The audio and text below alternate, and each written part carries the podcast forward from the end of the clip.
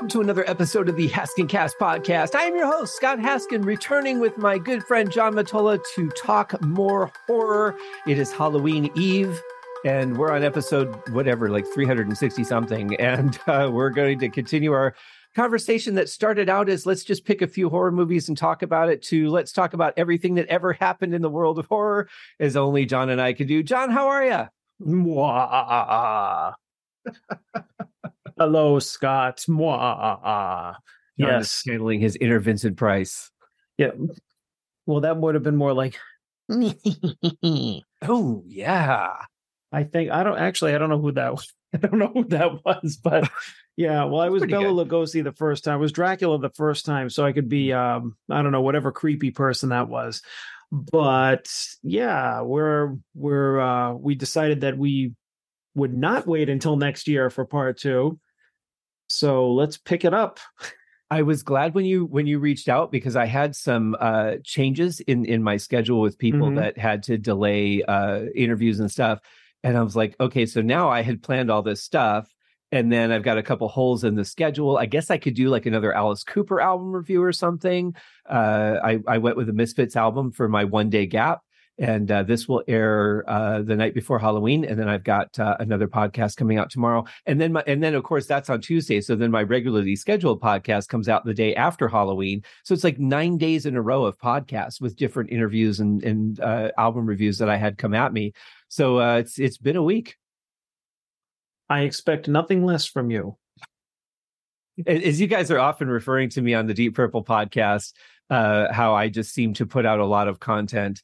Yes, this is a, a week that definitely stands up to that. As long as it's quality content, though, I don't want to just put stuff out there to fill a void that doesn't exist because we're already saturated with content. As long as it's good, that's that's all that matters to me. Well, I speaking of uh, Alice Cooper, I really enjoyed the uh the last uh review you did when when I discovered your your new feed.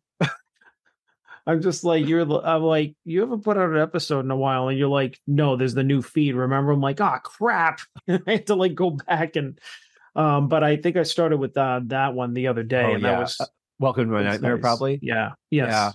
Uh yeah you, you know uh, i and when we had that conversation i thought oh i should probably say something on the podcast about the new feed. I'm like well if they're not on the new feed they wouldn't know there's a podcast so it wouldn't do me any good to tell people on the podcast to go find the podcast. True. You know uh but no it, that that was a frustrating thing because i couldn't um i couldn't move the show the way i did the uriah heep show so that the feed carried um that got screwed up. So i had to do it manually. And when you do it manually that's a whole new feed. There's no carryover. It doesn't automatically pop a new app or a new um you know thing into your podcast player uh, like it did with the other one so uh yeah that's that's been a little bit frustrating hopefully people are are reconnecting with the show the numbers did go down uh, because of that for a while, but they're starting to come back up. So I think people are finding it again. And, uh, you know, thanks for listening. well yeah you'll see that spike from a couple of days ago that was me so yeah. yeah. And, and you're like, holy shit, there's a lot of episodes I haven't heard yet. Oh, I'm like, God damn it. I think I think the most controversial one was probably the uh, the dual episode that I did with Corey Morissette, who I do the Aerosmith podcast with, um, Mhm. because he wanted he wanted me to review this album by a band called Thunder, which I'd never heard of, and of course I'm like, yeah, sure, let's let's do it. You know, I have an open forum for that, like we've done with Kiss and Poison and stuff, and um, I did not like it. I, I Mhm. just did not like it at all, and I and I I had these notes. I really held back. I'll, I'll be honest. I held back on what I said because I didn't want to offend Corey, and, and like he and I learned that we really have different tastes. And so it's kind of interesting that we we do the Aerosmith show together and we agree on so much of it because he's not a proggy guy and I very much like progressive music. Uh, I find a lot of stuff that he enjoys a little too simple for me, and he's more of a I just want something straightforward that I can listen to and enjoy, and that's fine. But it's amazing how well we get along when it comes to Aerosmith. That we're not, you know, we're not fighting over the the enjoyment of that catalog at all. It's it's a really interesting dynamic how people Yeah. interact with their tastes. I I think that happens with me and Nate sometimes. Is I I I think it was might have been the Bobby Harrison album. The uh, I think it was the Funkist. I Mhm. think it was that one. And I remember before the show, he was like, he wouldn't tell me what the album was, but he's like, the next show, he goes, I think I think you're really gonna like this one. And he was playing it. I I remember saying, I think I remember saying on the show, why did you think I was really gonna like this? I don't really, I'm not really enjoying. It. He's like, really? And it's like, and sometimes we we're really in sync with.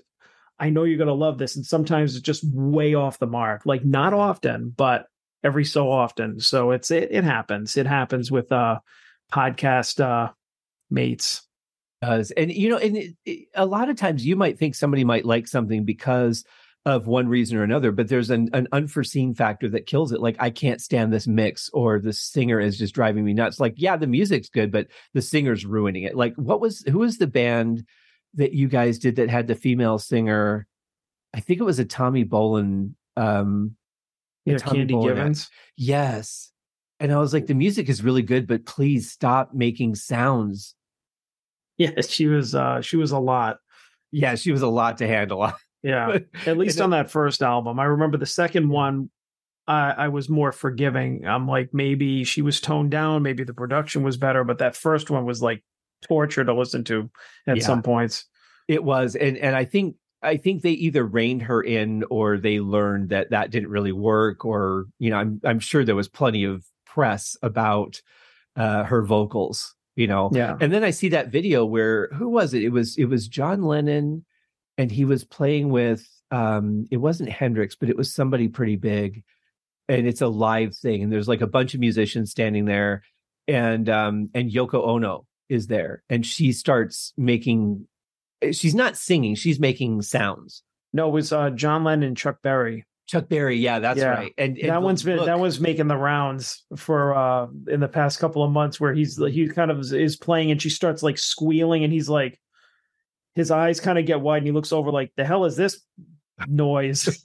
Well and i'm like did they have rehearsals? Did they just spontaneously do the song together and there was no or she didn't do that in the like i don't it shouldn't have been a surprise to be in the middle of the show you know? I, I feel like that was a surprise. Chuck berry looks like he was kind of surprised. He he definitely was unhappy with that uh, particular vocal choice i'll say that.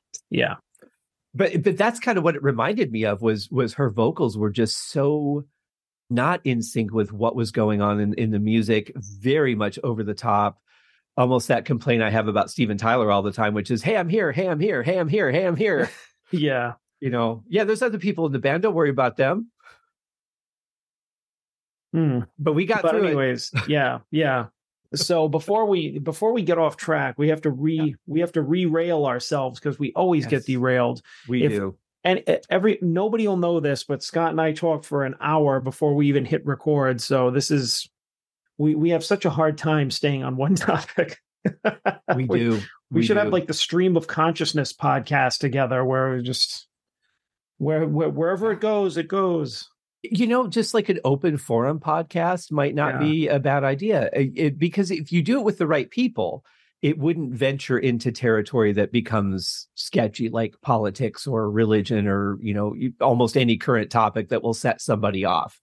Right. Which we were talking about earlier. We never discuss that where we're here for the music or in this case the movies so right exactly if i remember right where we left off we had talked about the nightmare on elm street uh, series and mm-hmm. uh, we were kind of in the early 80s but let me ask you uh, so i don't think i did on the last episode as that uh, the nightmare on elm street series progressed did you follow it through all the movies or did you kind of disconnect from it at some point um, i did disconnect from it after um, after the third one Mm-hmm. Um, and um, I mean, I have seen the other ones, but they uh, they didn't really hit me as much as the early ones uh, did.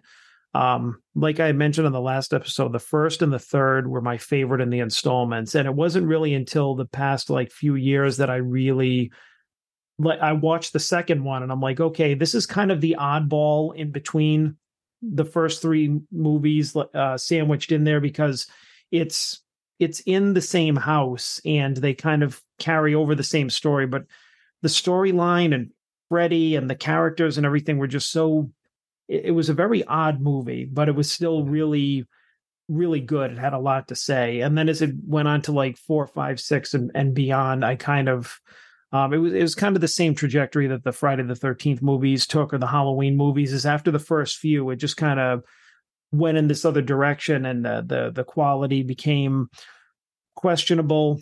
Um, so um, I I did um, I do remember seeing the um, which one was it? Um, Wes Craven's New Nightmare. Mm-hmm. Um, jumping ahead a little bit, and that was a few years before Scream. Right. And I remember he was trying to do what he did with Scream with Freddy in that mm-hmm. movie, which I don't know if I knew at the time or if I knew after Scream came out. And then I saw that again, and I was like, wow, he was already trying to push this idea or going in that direction. It just didn't take off with these kind of legacy characters. Um, he had to kind of do a whole new thing, a whole new spin. Yeah. But if you look at that, uh, Wes Craven's New Nightmare is almost the the uh, the the Scream before Scream. That makes a lot of sense. I hadn't made that connection, but I would definitely agree with that. And I think you know if you're trying to take a an established series and put it in a whole new direction, a lot of times that really doesn't work. It's going to be a forced thing because you have a certain set of expectations of how you know five six movies into Freddy. I I kind of lost contact with it because it just wasn't. It was like I already know everything that's going to happen in this movie. Let's write the jokes and write a movie around it and yeah. fit all the jokes in versus where I felt when they wrote the first one, they went into it with the intention of having some of that sarcasm and and they wrote the movie and put the sarcasm in it. So it was more about the story and then the sarcasm was just part of that universe. Whereas right. later I felt like it was let's write all the jokes. Now how do we put that into a movie? Yeah.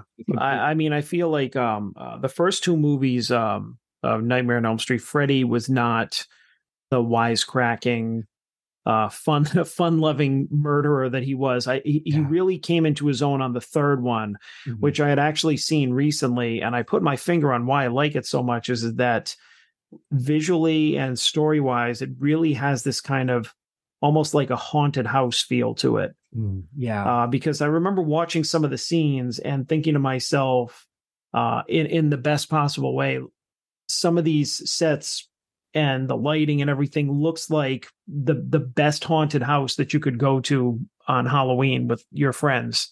Um, I feel like, and to me, eh, when you when you get into that kind of uh, thing visually with movies in the in the 80s or even the present, that's what really, to me, that's what makes the horror movie. That's why it was a true horror movie because it was very, it had this dark feeling to it. It had this haunted house, almost Halloweenish type feeling to it.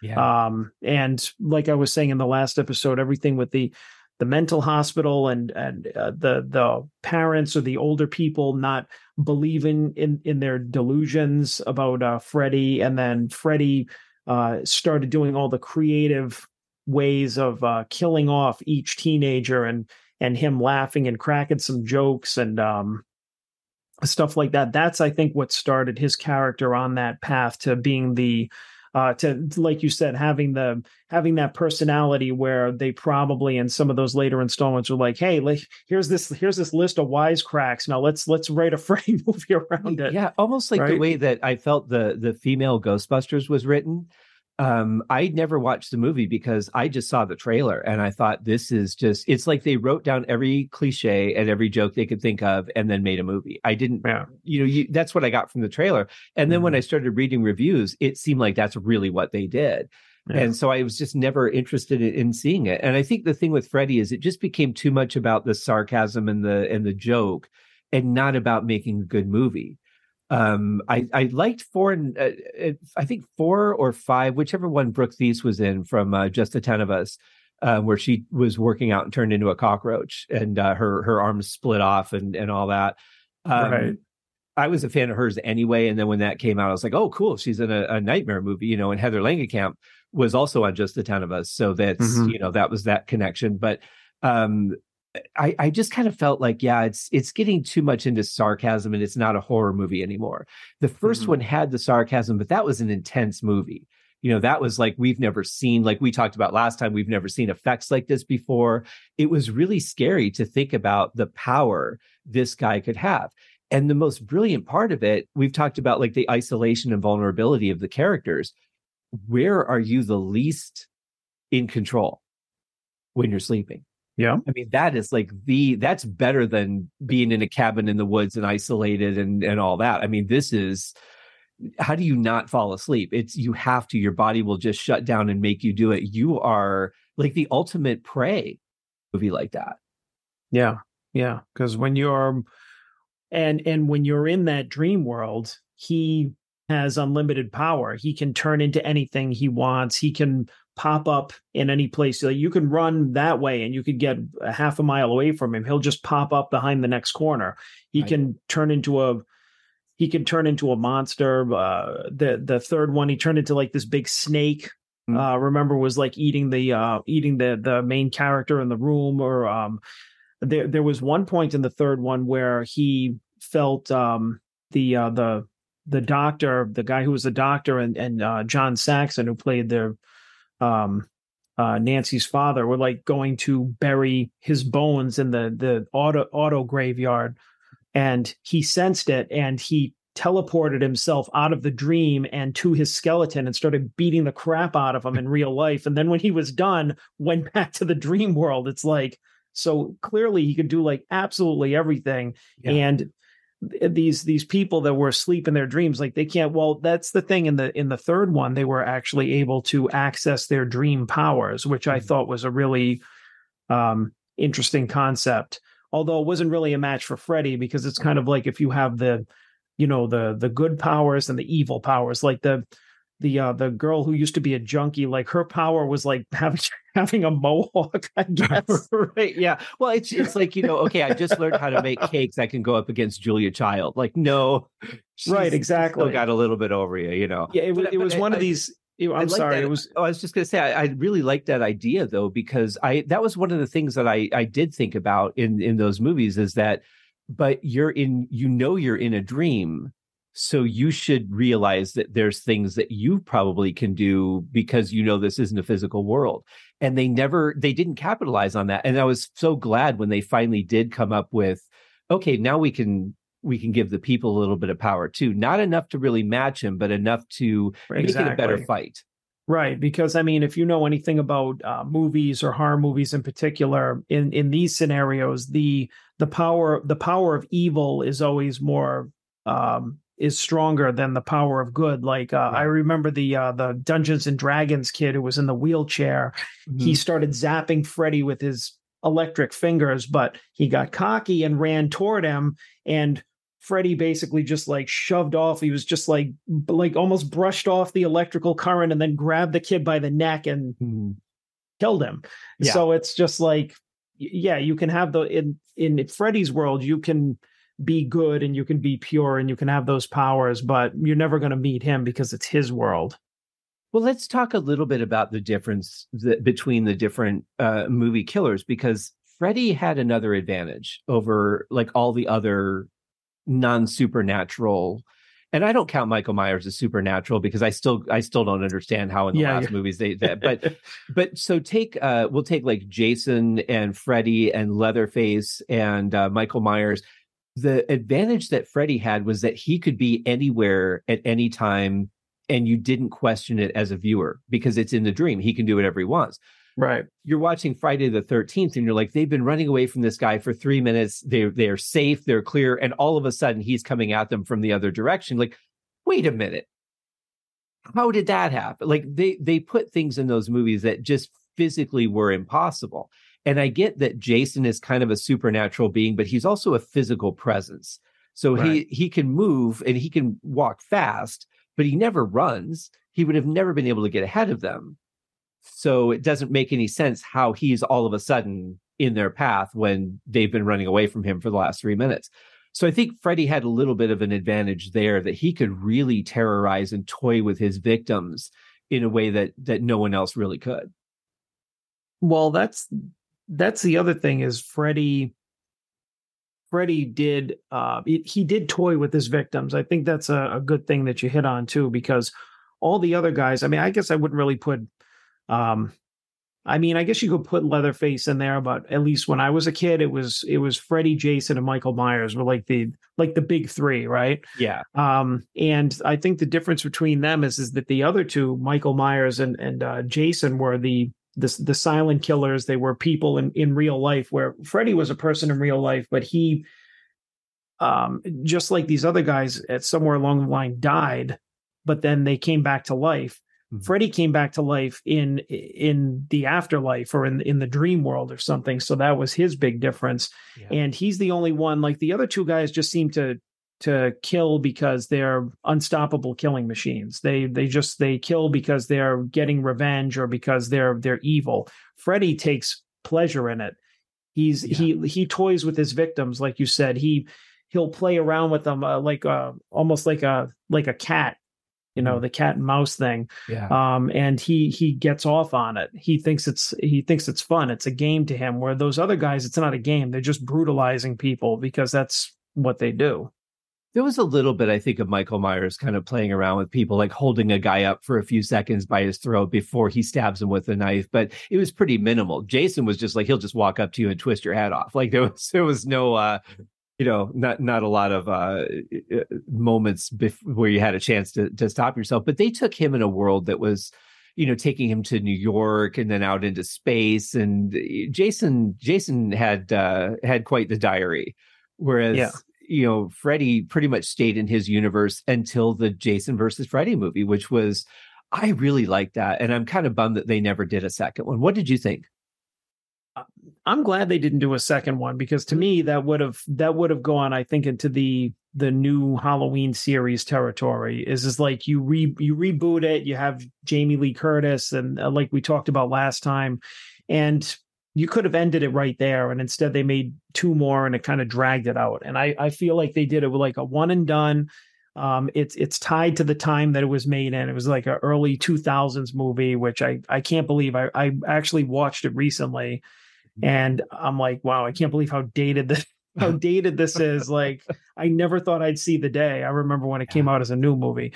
But i really liked it because when i was a kid like that was like the big debate when we were in uh, the, the kids like in middle school, elementary school, just like who'd win a fight, Freddy or Jason. And yeah. I think that like who and uh, without knowing, and I may have known at one time, the the writers, directors, people involved in it must have been from our generation and said, let's make this happen because you couldn't have been my age and in in um, in middle school and not had that argument if you loved horror movies right? Is is like who's who's more powerful, Jason or Freddy? You're like, well, Jason because you can't kill him. It's like, well, Freddy can go anywhere and uh, that type of thing. So when they put him in a movie together, I was like really excited. Um, and um, I thought it was I thought it was really really good. Uh, even recently, I think it it holds up too because, um, um, like first of all, like Robert Englund, he's he's in the uh, he's in the makeup. He doesn't age. I mean, right. it wasn't that far removed from like it was what um um like 20 years I think from the first one. So yeah, he was he was a little bit older, but I mean for all intents and purposes he could have been him in the first movie. Yeah. So like and that's the that's the benefit of that. He he still had the voice, he had the presence.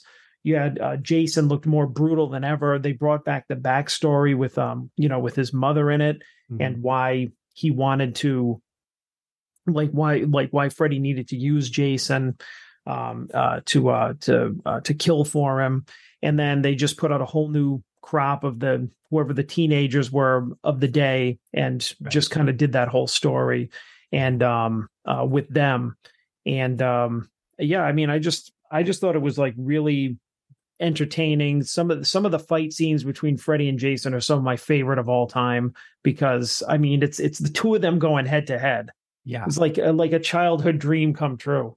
It really and was. I still love watching it to this day. I remember those conversations in school too. The whole, you know, or I think I was out of school by the time it happened, but I, I remember having those conversations with people. I'm like, how does Freddy not win?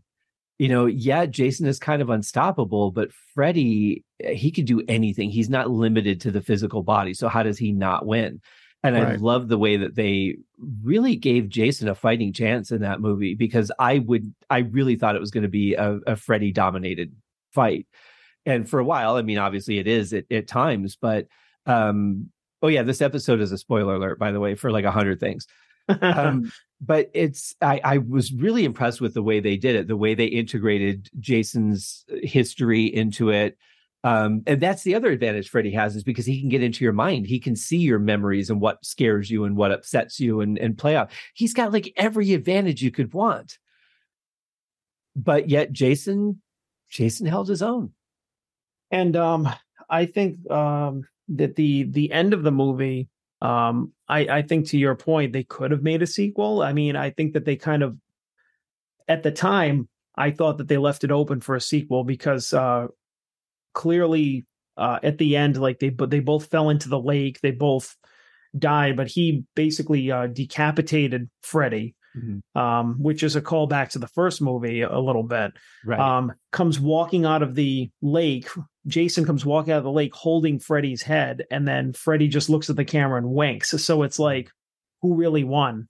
Right. Yeah. It, you kind of feel like it's it's one of those things that this is going to be an ongoing battle, which is why I kind of hoped for a sequel. I think a sequel could have been cheesy though. You know, like what more can you do with this? You had a great fight. Don't don't, you know, muddy the water.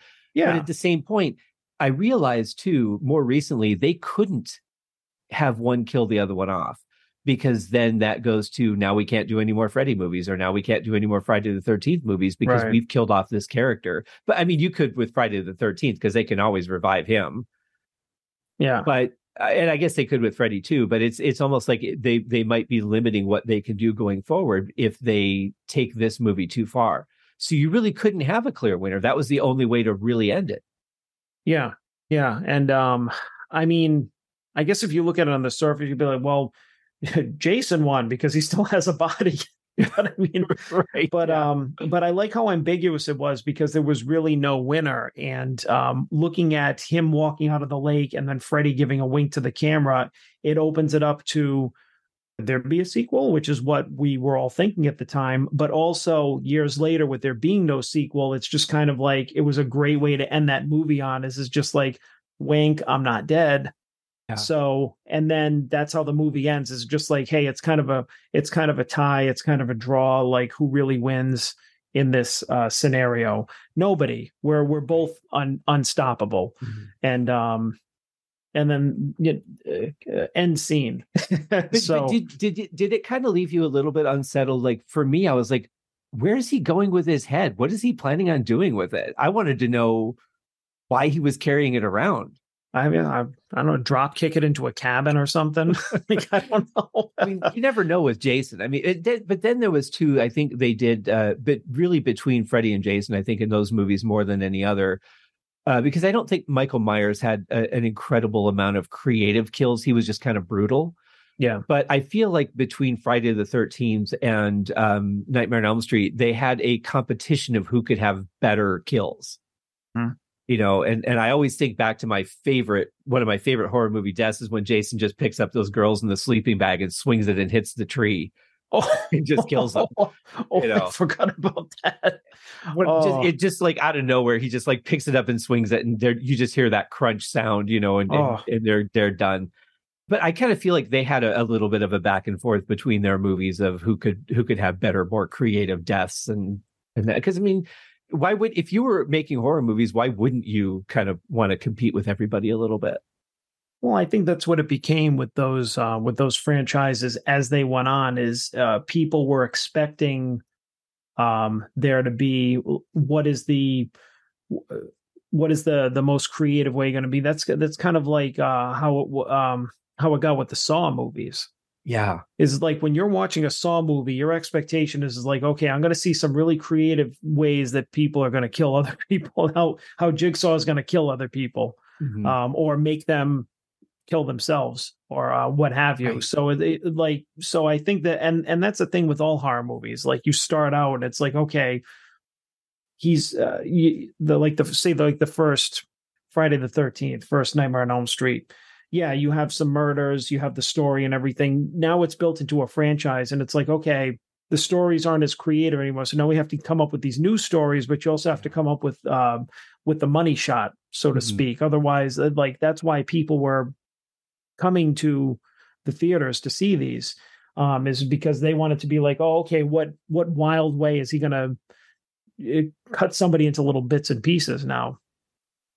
Exactly. And I think that was kind of the the sell for a while. Let's let's jump a little bit ahead since you brought up Saw. Let's talk about that a little bit. I I love the concept of it because it I don't think there was very much that I had seen. I know there's probably a couple things, but there weren't a lot of things I had seen that really put people to the test.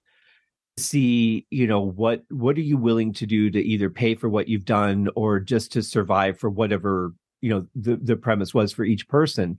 Like the idea of of having to cut someone to get a key out to save your your life in the first one or the idea that you have to pluck your own eye out to get the key that's in your skull. Like i i think about that stuff and i'm like this is some brilliant writing. First off it was it wasn't done before. It was it was pretty new territory and i like that but I think again, that series became more about how graphic can we make it, how much, how intense can we make the traps versus are we continuing a good story? I feel like the stories started to suffer suffer a little bit because they were busy working on the traps. Well, I mean, at this point, you have um now this year you have I think ten saws. Like the yeah. the tenth one just came out, which I did see. Oh, and did you? Okay. um yes, I did see that one. Um, and um, I guess I won't provide any spoilers, um, just in case. But um, but I would say that after um, after like ten films, it's um, uh, you know, it, it's just like what like what new territory do you go into here and i think that they they did because i know that there was a backstory because i was um uh, at some point, I think in the series, didn't John Kramer, who is Jigsaw, die? And so, like, actually die. And then some of the sequels were prequels because he was uh, he was alive in the new one. Like he was part yeah. of the story in the new one. So it wasn't a new one set, I I guess, in the present day, but it had oh. something to do with the overall story. Okay. That's the thing, is is like there were characters and there's a storyline with him and his own mortality having uh, I think brain cancer or something like mm-hmm. that, that I think you would have to see and understand the entire series through to see how the movies fit together. Mm-hmm. So I think that there definitely is a theme and they are pretty creative with the writing, but um, from what I know of the Saw movies, and I don't think I've seen all of them. I've obviously seen the first one, um, which is uh, classic, and then I've seen other ones through the years. But this one, I believe, was done in a much um, different way because they still they still had the classic trappings in there of um, that I want to I want to play a game, but yeah. um, you know they they tied it to um, his uh, mortality um, mm-hmm. uh, Kramer's mortality. I see John well, Kramer because they see Kramer and you think of Kramer from Kramer Seinfeld. right? Yeah, Jerry, I want to play a game. that would have been it. They should have him riding the bike. That would have been fun. Uh, but but no, that that's true. And I think that after the one where he died, then the next one came out, and and it made you think that he was still alive, but it turned out it was Shawnee Smith that was but I'm right. like, well, how did she get his voice on tape? Did he record a bunch of these before he died? And like there were there were some things that I think didn't really match up. And then there was like, okay, it's Donnie Wahlberg. No, it's not Donnie Wahlberg. Now we're going to bring some somebody else in who. Oh wait, you're saying he was tied into this whole thing all along? That doesn't make sense. Like I think they they tried to make it a little too complex and lost yeah. me a little bit here and there throughout the series. Yeah. Uh, I liked I loved the first one because it was different you know, it was, it was just a whole new concept. And then I think was it the second or third one when it was all the people that were trapped in the house? Yeah, it was it was one of those. Um, it was like I, Beverly Mitchell from Seventh Heaven, and I can't and, uh, remember, but but that but there was thought, one where they were all. That yeah. one was really cool too because it took it to the level of you're not just doing this for yourself um, it's teamwork. You have to work together. You, you mm-hmm. strangers who have all been bad people at one point or another have to work together to survive. So it's going to come down to ego and who takes charge and who figures what out. I thought that was another brilliantly written film. Yeah. Yeah. I mean, I, I remember at the time, um, it being a new film, um, it was it was just wild um, the the whole concept, and then at the end when you saw that he was in the room the whole time. Yeah. Oh, that was brilliant. It, it, was almost one of those um, like a sixth sense moment. You're just like, it was in front of my face the whole time type thing. Mm-hmm. And um and and I think that for better or for worse, it's kind of like gone up and down the the whole Saw universe, the whole Saw series um is good. It's creative, it's good for a scare. Yeah. Um I think they're um uh, but I mean I know that there are people that are fans of it that are just like, well, this this this movie is a better one in the series than this one and this one is isn't as good. Um kind of like um kind of like the um I don't know if I'm going to backtrack a little bit, but kind of like the Chucky movies, which I didn't realize turned into such a um, such a thing, such Yeah. a franchise, um, where you had the first couple, and then it was several years later, and then they kind of like rebooted it, Mm. um, and um, you you saw this kind of new life in it, and um, he he was really he was another character too, Chucky, where um, I was like, wow, it's like um, I I was like over the past month have been watching those movies from the first one on, and I think I'm at I think it was a Bride of Chucky, which I think might have been the fourth one. I think so. but yeah. um, Oh, no, but I that- mean- th- that third. or- I think maybe the third or fourth, and then I think Seed of Chucky was after that. yeah, I think so. There was uh, there was one where well, I think it was there there were first couple, and then there was one where the the kid was in a in military school or something, and that was I think the one where in the original run of the movies after the first like couple of years, it it was like all right. This has gone as far like this is obviously not that good. But then when they did the reboot with Bride, um it was it was like okay now we're we're taking this franchise in a different direction and it actually wound up working. Right. and uh the thing that really impressed me was is watching the credits across these movies it's like oh wow okay same guy doing the voice same director like you had a lot of the same people involved. So i feel like they understood the character and the universe. And and he was another one chucky if you talk about somebody that takes uh takes glee in killing people is very much like a Freddy Krueger type of character. Is is like he's he's just um because I mean in life like Freddy was like a, filthy child molester Mhm. um in life the uh the the guy the the man who uh inhabited the the doll's body was just a uh like a low life he was um Yeah, like Charles a criminal Ray. Yeah. yeah like a criminal so he had that same kind of uh, kind of gutter mentality like uh and now um okay now i'm uh um i'm immortal so now i'm going to toy around with people i'm going to i'm going to make wisecracks so he was like uh, i think the only other like off the top of my head wisecracking uh killer that i can think of besides Yeah. freddy Mhm. And that's only because Michael and Jason didn't have a voice. I feel like Right. they easily could have been that, you know, sarcastic, wisecracking killer. But I love that they named him Charles Lee Ray because if you're going to be a serial killer, you have to have three names. It's it's almost a requirement, yeah you know. Uh, yeah and, and I think the voice was the voice was Andy Serkis, wasn't it? Um, I I can't remember the actor, but I do know that um, they didn't.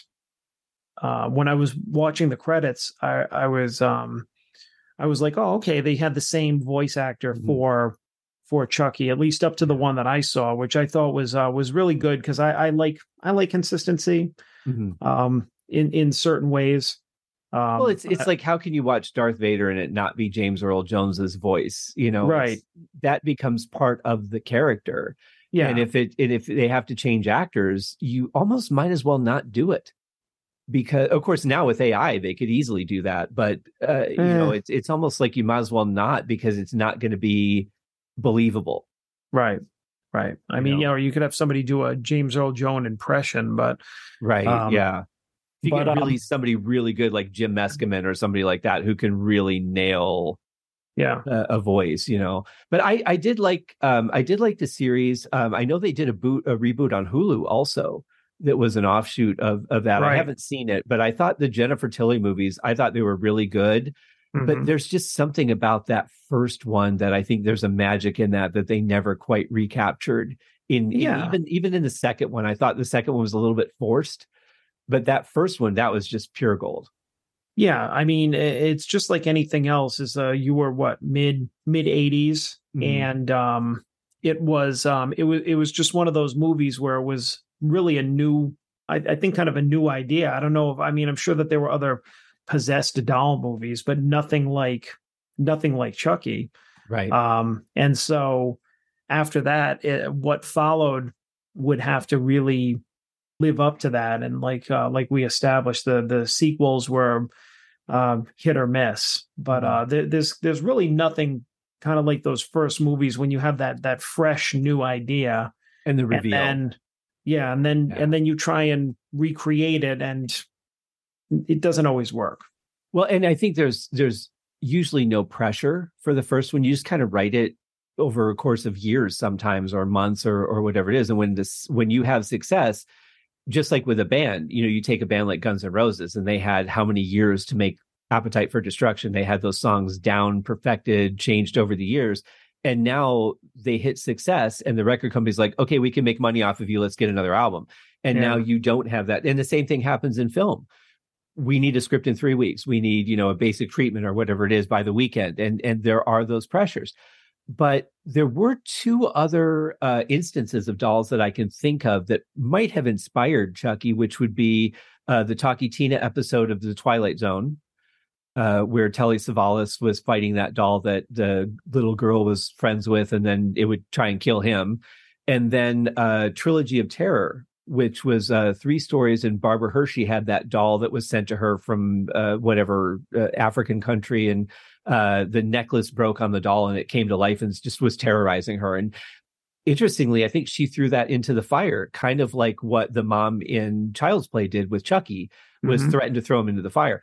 That was a great reveal, also, by the way, um, where the doll's just like sitting there, and then all of a sudden, so expressive, and not just expressive, but angry. That Yeah. was such an amazing scene. Yeah, like uh, yeah, he was he was pissed.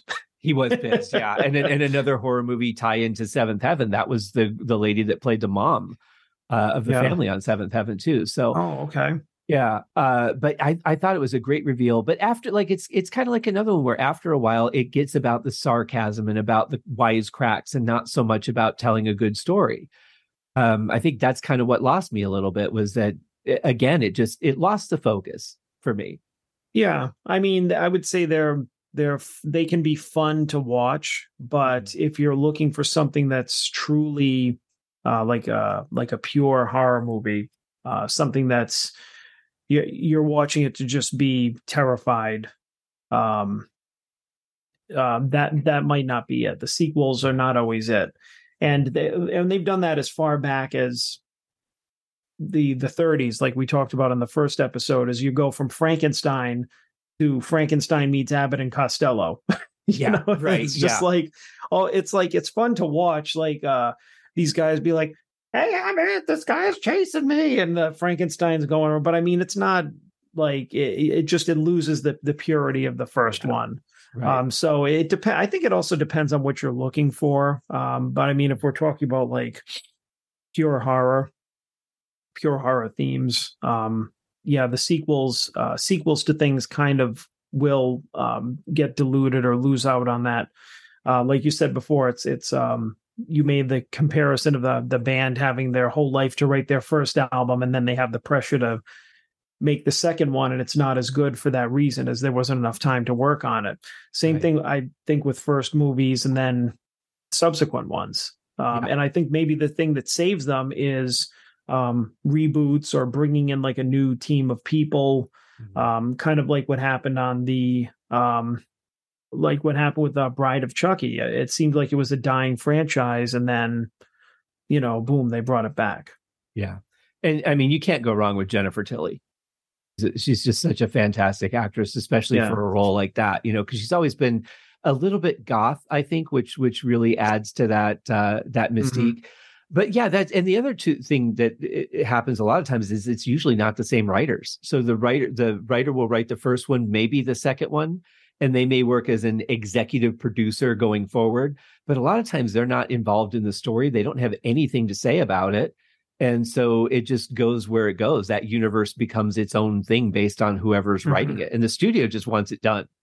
They don't. and. I, I and I and I think that's one of the reasons that I think um um to um I can relate it to say um the uh the Simpsons is is like they have been on for so long and I mean uh, admittedly I watch like any of the newer ones um honestly I don't even know if it's still if it's still running Mhm. but through the years they had so many different writers come through and i remember the years that like conan o'brien was a writer for them mm-hmm. um, was the ones that were some of my favorites but behind the scenes there were so many different people writing for them but you kept the same cast that it's that's what kept it fresh and interesting is, is like oh here's my favorite family but there's uh, there are a ton of different people um, that are kind of mainstays or like um, um, rocks, so to speak, in that um, in that in that production. But then you have the other people coming through and giving this kind of uh, creativity to and this new perspective, and that's what keeps it fresh. And I think, uh, like you said, writers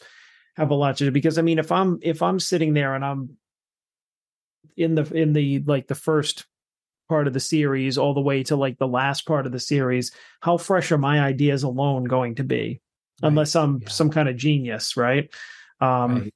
But i mean if i have you contributing and a bunch of other people coming through uh giving new points of view and perspectives that's what's going i think going to um kind of keep it fresh and i mean i know that like uh some things like we talked about like jason takes manhattan jason in space like um yeah. I'm sure somebody came up with those and say hey let's put them there and sometimes they work sometimes they don't.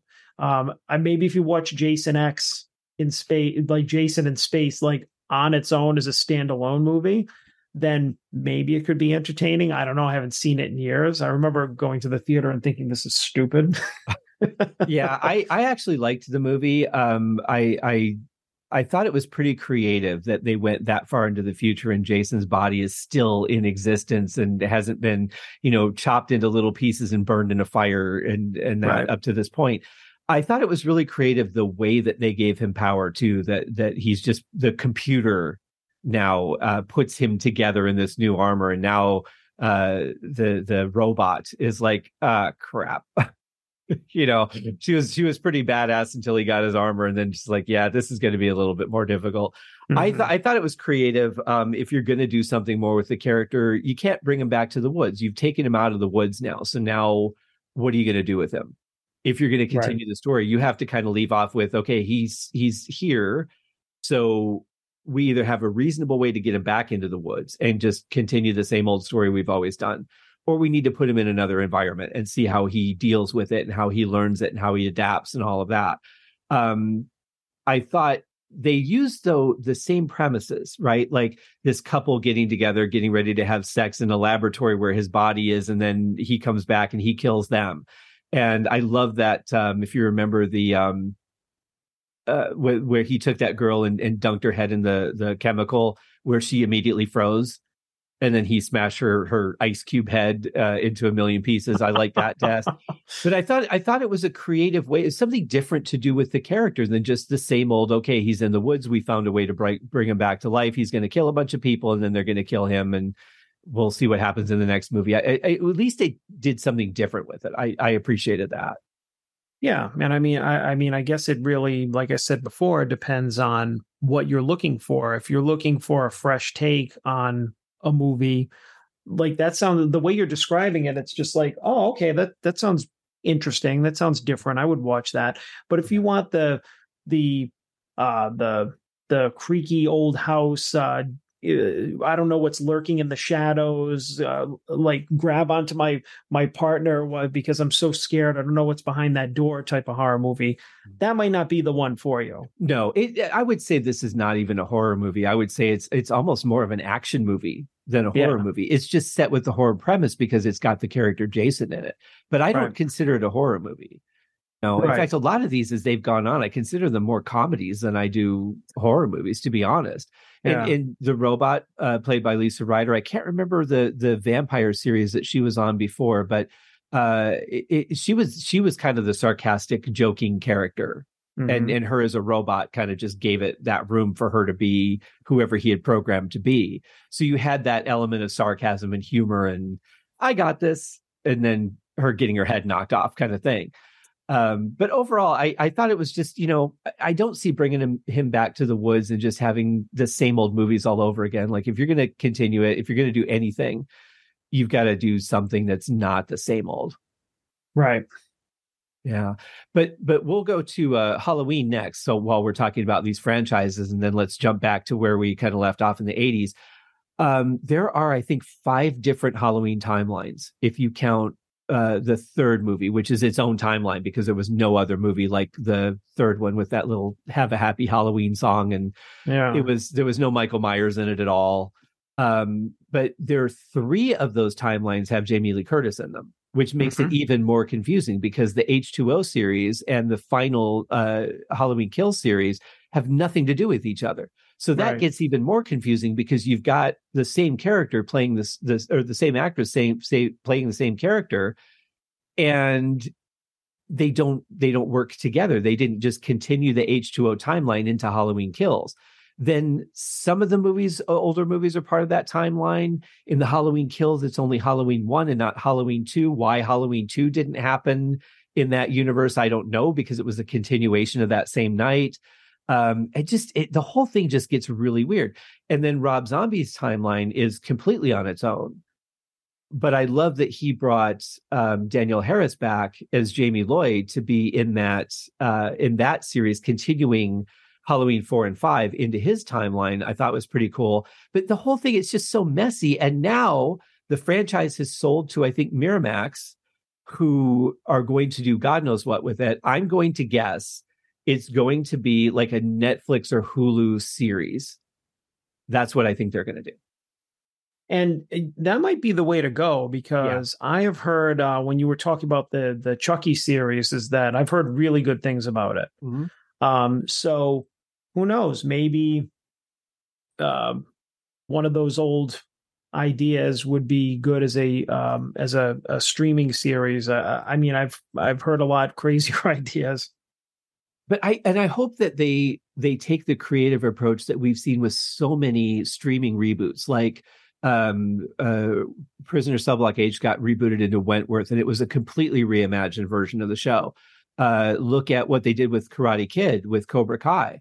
Uh it's the same universe the same history but they've done a completely different angle on it.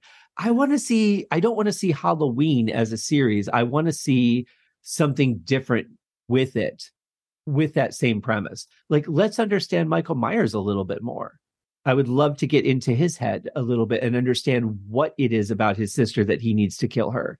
Because we've never really understood that. We've just, it's just sister, sister. Why? It's, it's, as far as I know, we don't know why he's so fascinated with her, what it is that he needs to hurt her or can't hurt her. Right. You know, um, I'd like to get into that, but I, I would just, if they're going to do it, I want I want something more from it. I want just something different instead of it being the same old. Yeah, I I agree. And I mean that could be that could be so many different things. I mean, you could you could have um you could have so many different ideas about that that I'm not even going to I'm not even going to try, but like you said you could go back to the beginning. Uh you could have a continuation like present day. He, does, he doesn't even have to be part of it like the, that character. It could just be the spirit of the character, the descendants, like something uh, that um the the setting like Haddonfield like they, they could come up with so many different things um Yeah. i think like uh, you said cobra kai was a perfect example to me that it's still to this day like one of the most perfect reboots uh from a movie into a series that you could have done Yeah. um uh across like all all the seasons that they did Mhm. um just absolutely brilliant and i i really think it comes down to whoever's doing it has to have a passion for the the original movies and storyline and Mhm. do it right. I mean, the question would be, how do you get into Michael's head because he doesn't speak, he doesn't, you know, there there has to be a, a, a method, I suppose, to to be able to do that. With Cobra Kai, it was great because Johnny's a person. You know, you Right. could you we never got to learn who Johnny really was, and that was one of the beautiful things about Cobra Kai is that we're really understanding him as a person. And you know, how do you do that with a silent serial killer? Right. that would be a challenge.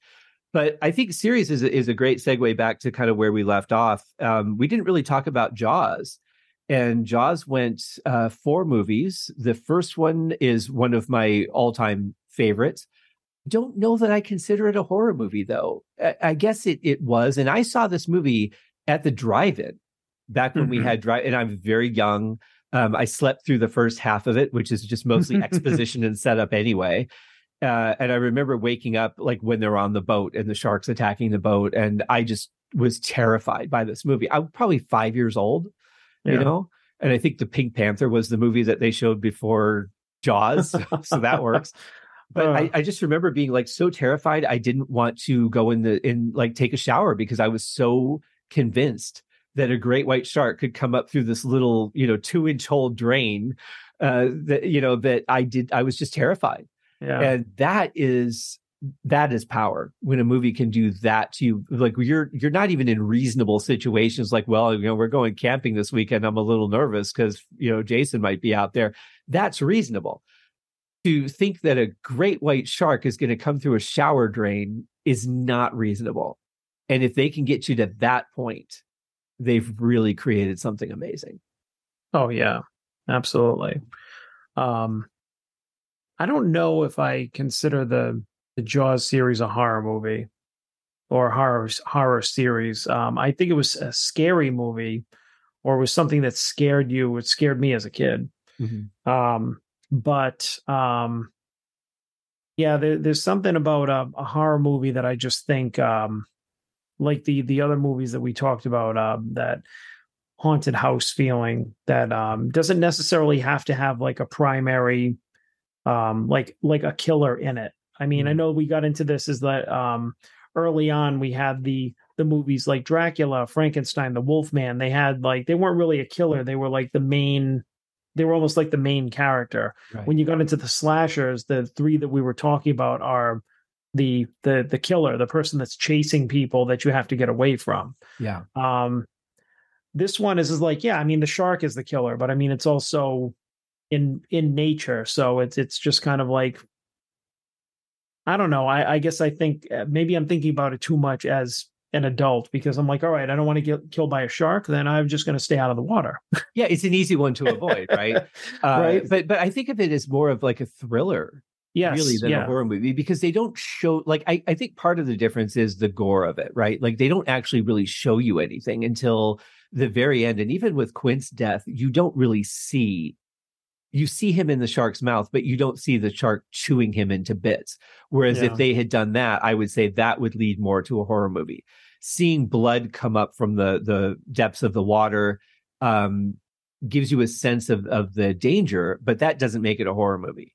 You know, yeah. I, I, if they had re- if they had made that movie today, I think it would be a much different movie. Yeah, I think so. Um, uh, I mean, for so many different reasons. But I, I think you're right. I think it would would fall more into the category of like maybe a thriller thriller movie than a than a horror movie. Yeah, and and definitely comedy by the time that they got to Jaws: The Revenge. yeah. I mean, Jaws three was pretty bad. Uh, I don't think the storyline was good, and the effects were hideous. Trying to capitalize on 3D glasses at the time. Yeah, um, but uh, when you get to Jaws four: The Revenge, I mean, they're stabbing it with a boat. They're they're, they're electrocuting it. The shark is screaming. I mean, it's just you know, like like Michael Caine said, he got a house out of it, which was which is why he did it.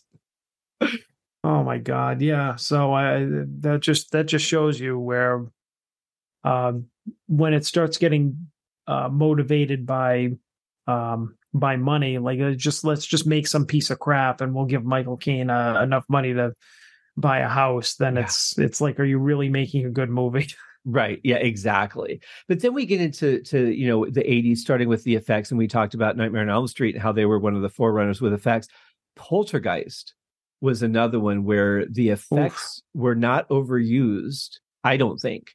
I think they were very well placed in the film. That they don't I don't think they used the effects to sell the film, but they had a very compelling story even though we don't get to spend a lot of time with Carol Anne, we care about her. Like you're drawn into wanting to her to be okay in the end. But I this is one of my favorite movies. I I could watch that over and over and over and never get sick of it. Yeah, I haven't seen it in a really long time, but this was one of these that uh they came out when I was a kid. Another one. So I think it was um in this in this universe, uh Poltergeist, um like um what were some of the ones that came out around this time? Poltergeist, E.T., mm-hmm. The Goonies, yeah. like all, Indiana Jones, all those movies, I believe were um, I'm not looking, but I mean, I think we're within the same couple of year time span. And those were the movies that I really remember as a kid. And they all seemed to be in the same universe. Right. Um, and those were the ones that all the kids were talking about. Um, when I was uh, when I was in school, because I remember too that it was um, I don't know if it was after the movie release. They said, "Oh, you know that the the girl that played her like died in real life," mm-hmm. and and that was one of those one of those things. But um, I just remember the the the whole thing with her being up against the the the console TV with the static and everything. Um, as a as a young kid, I could really relate to that because that's that's what would happen if you fell asleep in front of the TV or you walked mm-hmm. into the the TV room late at night and and your parents or somebody left the TV on. You'd have the the national anthem and then mm-hmm. static. Mm-hmm. Right. And yeah. to think that there was something otherworldly lurking in there is another uh, thing. Uh, I guess um, I guess you could say unreasonable if you think about it as an adult. Same as you not wanting to take a shower because you think a great white is going to pop up out of it. Is is like now you got a TV like in your living room or any other room in the house, and it's that becomes something that you're like really afraid of. Yeah. And that did a really good job of kind of imprinting that on on my brain. I'm sure this is like a million other people. Mm-hmm. Um, but um, another movie I haven't seen in years, but I would really, um, really love to see it again. Yeah, um, it's a fun and, one to revisit, and, and it's yeah. interesting that there were rumors about well, and, and uh, Heather O'Rourke, who played Carol Anne, was ill, um, and those rumors did come out. But of course, then she was in the second one and the third one. In the third one, she did not look good. She was definitely very unhealthy by the time they got to the third one. And the mm-hmm. guy that had played Kane in the second one had died uh, during the making of the second one. So then when they tried to do the third one and they had to keep the same character, it did not work at all. But what what I loved about Poltergeist is take a, a you take a killer, you take a Michael Myers or or even a, a Jason, you have a physical chance of of fight. They may be stronger, they may be more crafty or whatever, or more hell bent on your destruction, but you have a physical chance of fighting them, cutting their legs off, running away, whatever it might be what do you do against a ghost? Who knows? Yeah. I mean, I thought, I thought that, okay, so this goes back to our Three's Company episode where we talked a lot about suspension, belief suspension, right? Yeah. To, you have to accept certain things. Um, the visual aspects of Poltergeist, while amazing, are nothing at all like any documented haunting. There's no monsters that show up and block doorways. Hallways don't stretch, and you know, none of that stuff ever happens. Like the entity with Barbara Hershey was very much a know you have to just suspend belief if you're going to be part of this movie. Um, but the interesting thing about the television static is that spirit boxes in the last few years have become a ghost hunting tool where they flip frequencies really fast to give the uh, spirit this the theory behind it is to give the spirit a channel to communicate so they just flip channels and you'll hear little word fragments. And some of them are like actual channels that are broadcasting something. And then some of the channels are not. And you just hear that static. And sometimes you'll hear a word come through on a channel that's not broadcasting.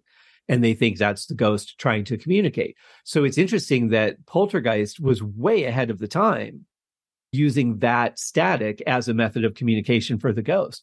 I love though that we didn't hear the voice of the ghost. We just heard Carol Anne responding to it. I mm-hmm. thought that was much better. Yeah, because the, you um that that creates that creates something that um your your um your mind creates it.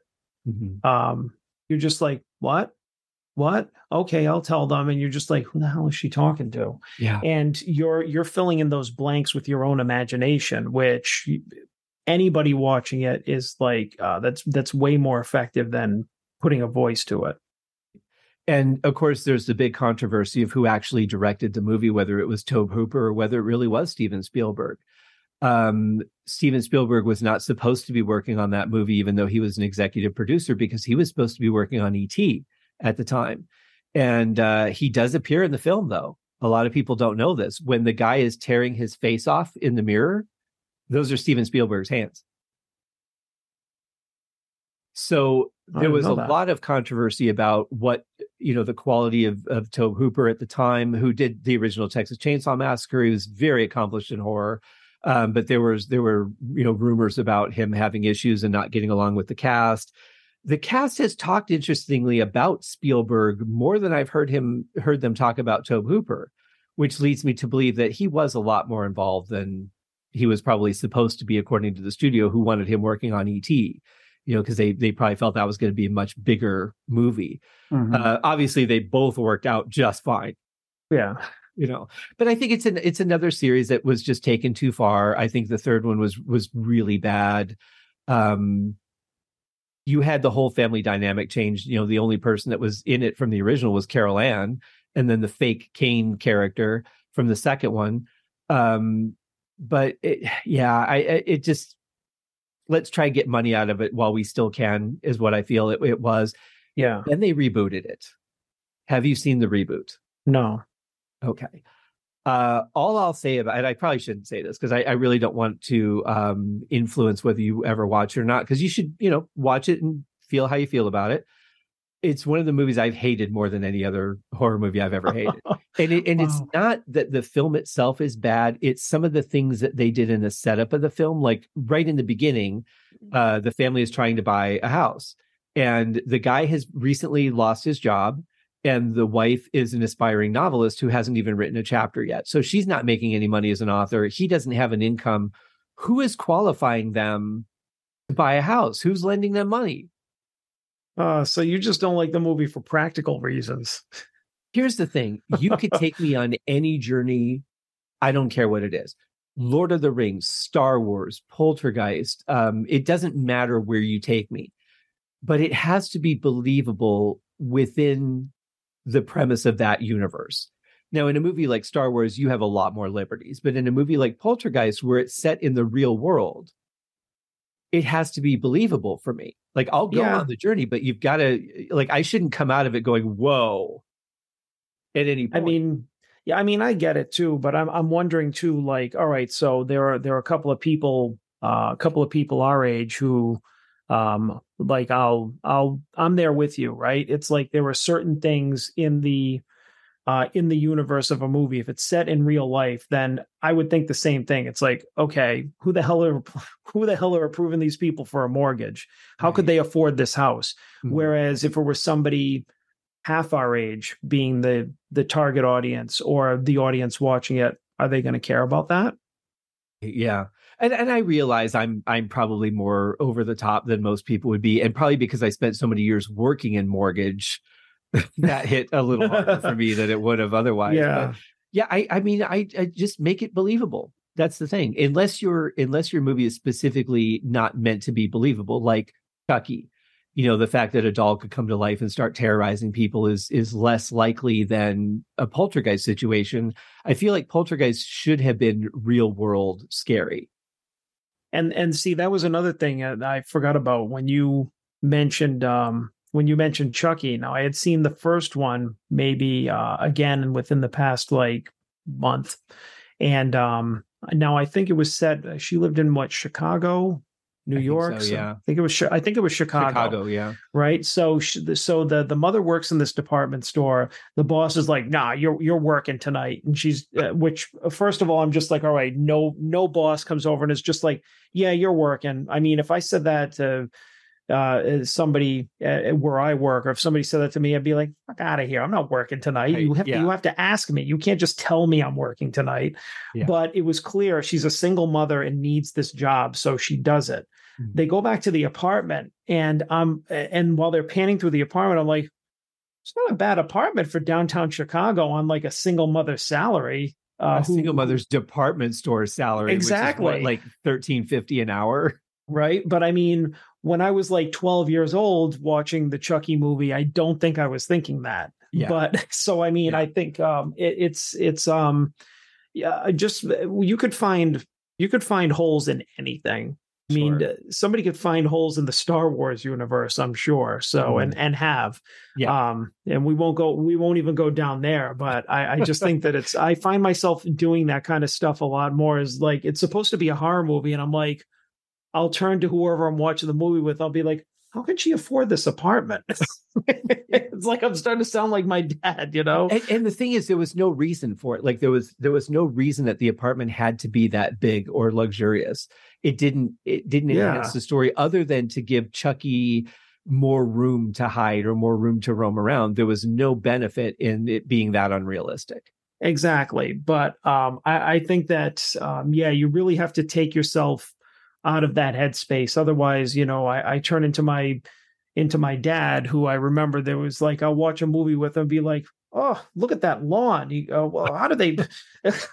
he's just like, "Look, do they even take care of it?" It's like not even part of the story, and he's right, just like. Yeah. Did they even mow their, you know, they should put down some seed. And it's like, I could just hear your dad saying that too. That's it's not, funny. it's not even the point. But, um, but yeah, so we're getting really grumpy old men on these films now. But, um, yeah. but if I, but if I take myself back to the originals, like, yeah, I can find so many, so many issues with it, but I try not to. Um, yeah. Have you seen uh, Cinema Sins at all on YouTube? Um, I don't think so. Okay, so this is a channel that specifically goes back and points out everything that they find that that's wrong in a film. And I, I remember like Die Hard, I think was one of the first films I saw where I just automatically started analyzing things mm-hmm. and going like, wait a minute, his shirt was way dirtier in the last scene than it is now, and you know, stuff like that. Uh, the elevator shaft scene is the most obvious one where he's like flying away from the elevator, but he manages to catch the the ledge. Mm-hmm. Um, and it's ironic they didn't talk about that, but they're they're going into things like, wait a minute, in this year, the amount of bonds that they're talking about would have been this, uh, would have been worth this, and that doesn't make any sense because of this and that. And I'm like, holy shit, they're like really diving deep into wow. Yeah. Stuff that the writers were like, oh, this probably sounds good enough. You know, didn't really think about it. Yeah. But they what I hope that they're causing is that they're causing people to really analyze their films more before they put them out or in the writing mm-hmm. process or in the you know in the practical design process and kind of avoiding some of these things that were that are taking us out of the movies. I try not to be analytical. I really do try to just shut my brain off and enjoy a movie but it it just creeps back in. It's just the way that my brain works. It's analytical. So it picks out those kind of things so I, I hope that they do more but it is interesting when you know when all the stuff that they talk about like another one with die hard was like wait a minute how was an ambulance in this truck when when it was only people in this truck before there was no ambulance there was no room for all these people and an ambulance to be in this truck i'm like i never right. thought about that you know it, it, it, probably made it worse for me watching those but but i i like that it, it has the potential to make current filmmakers and future filmmakers really think about what they're putting out there and avoiding some of those little things that can be picked out and take people out of their movies like us. Mm-hmm. Yeah. It's interesting. So yeah, the Poltergeist series was good, but um, ran its course very, very quickly. And then the reboot. Um, if you ever watch it, let me know what you think. I, would be curious. Uh, the Shining, though. The Shining. That is to me one of the I hate to sound cliche and say it's one of the best horror movies ever, but it's one of the best horror movies ever. Now I'll I'll have to uh I mean my my um my take on it'll be pretty short just because I'm not I I'm not as familiar with it. Like okay. I I have seen it, mm-hmm. but knowing it inside and out like some of these other movies, I don't. Um and that was one of those movies that I talked about on our last episode that were the bigger budget studio films that I kind of um, I, I, I think I had a kind of contempt for them, mm-hmm. uh, the kind of way that I had contempt for grunge killing hair metal. that just as soon as you said that, that popped right into my head. Yep, it's because there were all these like um, uh, lower budget independent uh, uh, films and everything, and then you started having uh, the these studios make like, uh, and I mean, great films. Don't get me wrong, um, but they were more like um, um, just uh, big budgets, bigger stars, like more elaborate. Um, but a lot of them I know were also very um, slow, slowly paced. Like I mean, um, you had um, you had this film um, you had, um, I think, like we talked about in the last episode, The Omen, uh, The Exorcist. Um, they were they were all very um, they were just all very like slowly paced. Mm-hmm. Um, and I mean that's that's a great style. Those are some great movies, but I just think that there was um, there was just some kind of some low budget, some grit type factor that was really lacking in in these kind of movies. And um, that's and to the getting back to the original point was that's one of the reasons I'm not as familiar with this movie. Is, is like I did give it a chance. I have watched it. Mm-hmm. Um, it's just I'm not as familiar with it. So yeah, I'm going to have to defer to you. It's it's one that I think really set an interesting tone again going to the isolation you're putting these people in a hotel where they're they're just stuck in snow. They're not going anywhere, you know um, but having having the shining which is that connection to people that can receive that frequency and and you know the ability for him for danny to call for help. I love that um, this little kid you know danny lloyd did such an amazing job and he was he didn't understand it was a horror movie which was the great thing. I mean he understood there were certain tense scenes but he was really just not led to believe it was a horror movie. They really did a great job protecting him but still got the performance that it was real um, I thought they had some great reveals in it. I love the ongoing controversy about the movie, though the the conversation that keeps going about what was really the premise of the movie, all these hidden things, why certain things appear in certain scenes and then they disappear in others in that same room. Um, I I love that. I, I I feel bad that Stephen King couldn't appreciate what Kubrick did with his story. I get why he didn't um, he hated The Shining because it wasn't the book. It wasn't a movie of the book. Um, it was an interpretation or like a, a I'm taking the premise of your book and making a movie out of it. And and King didn't want that, which is why he did his own uh, miniseries. But for me, that's one that will um, stand the test of time. And then when Stephen King wrote Doctor Sleep and they made that movie with Ewan McGregor, they did a great job of integrating in the movie the feeling that you were back in the Stanley Hotel from the Kubrick version, telling King's story as if the events of the Kubrick version happened, but in a more Stephen King way. It was just so beautifully woven together. I have to give props to the filmmakers, but it was nice to revisit. It was nice to see what happened to Danny, you know, 30, 40 years down the road and, uh, and get a little bit of closure on his character. It was a little bit too uh, graphic, um, you know, special effects intensive in the movie. I haven't read the book yet. I'm going to have to read the book at some point, but yeah, it's it's one that if you've gotten over the studio feel that you had, um, might be worth revisiting. No, you yeah, I definitely a chance. Would. That's all I'm going to say. Huh? You gave grunge a chance. Yeah, that's, that's true. Yeah, and we pretty much ended up where we started on. yeah, yeah. Um, no, but I I definitely would. I think it's it's more of um um what I've uh, discussed uh, before on um on uh, my my podcast is um is just my um my unwillingness to give anything a try mm-hmm. uh, when I was younger, uh, just really shutting out a lot of things and just not being interested for whatever reason. Yeah. Um, and so as uh, as an adult, now that I like um, analyze why why a woman uh, on a department store salary has such a big apartment in uh, downtown Chicago, I could uh, definitely be like, all right, I'll, I'll take a look at this movie that I may not have liked before.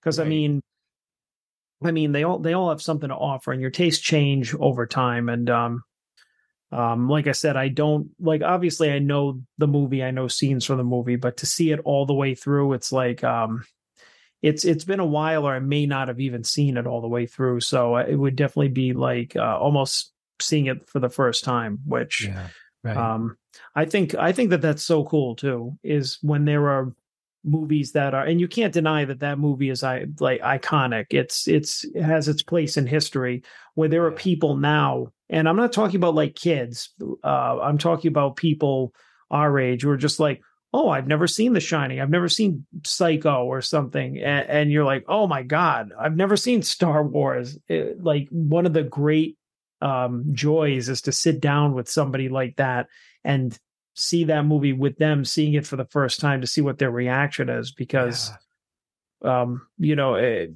who knows, who knows what it's going to be.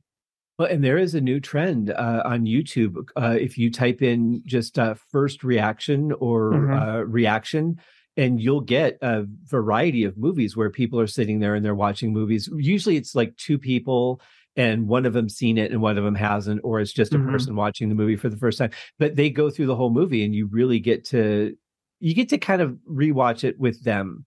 Wow, and that's cool. you know, you get their reactions, which some some of them are good and some of them are way over the top. But it's kind of neat to it, it makes me wish I could go see these movies again for the first time. Which Yeah. is uh, because I don't remember how I reacted to a lot of them. I mean, I might remember certain scenes, but in general, I don't remember a lot of my initial reaction. It would be nice to know what was my thought process when I saw this. Was I just so into it that I was, you know, every every jump scare got me, or you know, was I removed from it and just like, oh, they tried a jump scare? Yeah, yeah, and I mean, jump scares are a big. I mean, I don't, I don't discount them at all. Like I, um, I mean, I hate, I hate jump scares, but I like jump scares. Right. yeah. Um, so, uh, and I feel like that's where a lot of, um, a lot of those movies went to, and a lot of them now went to is is, is having the that uh the jump scare, be it like visual or visual and sound design together. Mhm. Um, one of them, one of the more recent ones that I've seen, which um was the uh, the Nun series. There's the the Nun the. Nun mm. Two. yeah, I haven't seen them yet, but I've heard they're really good.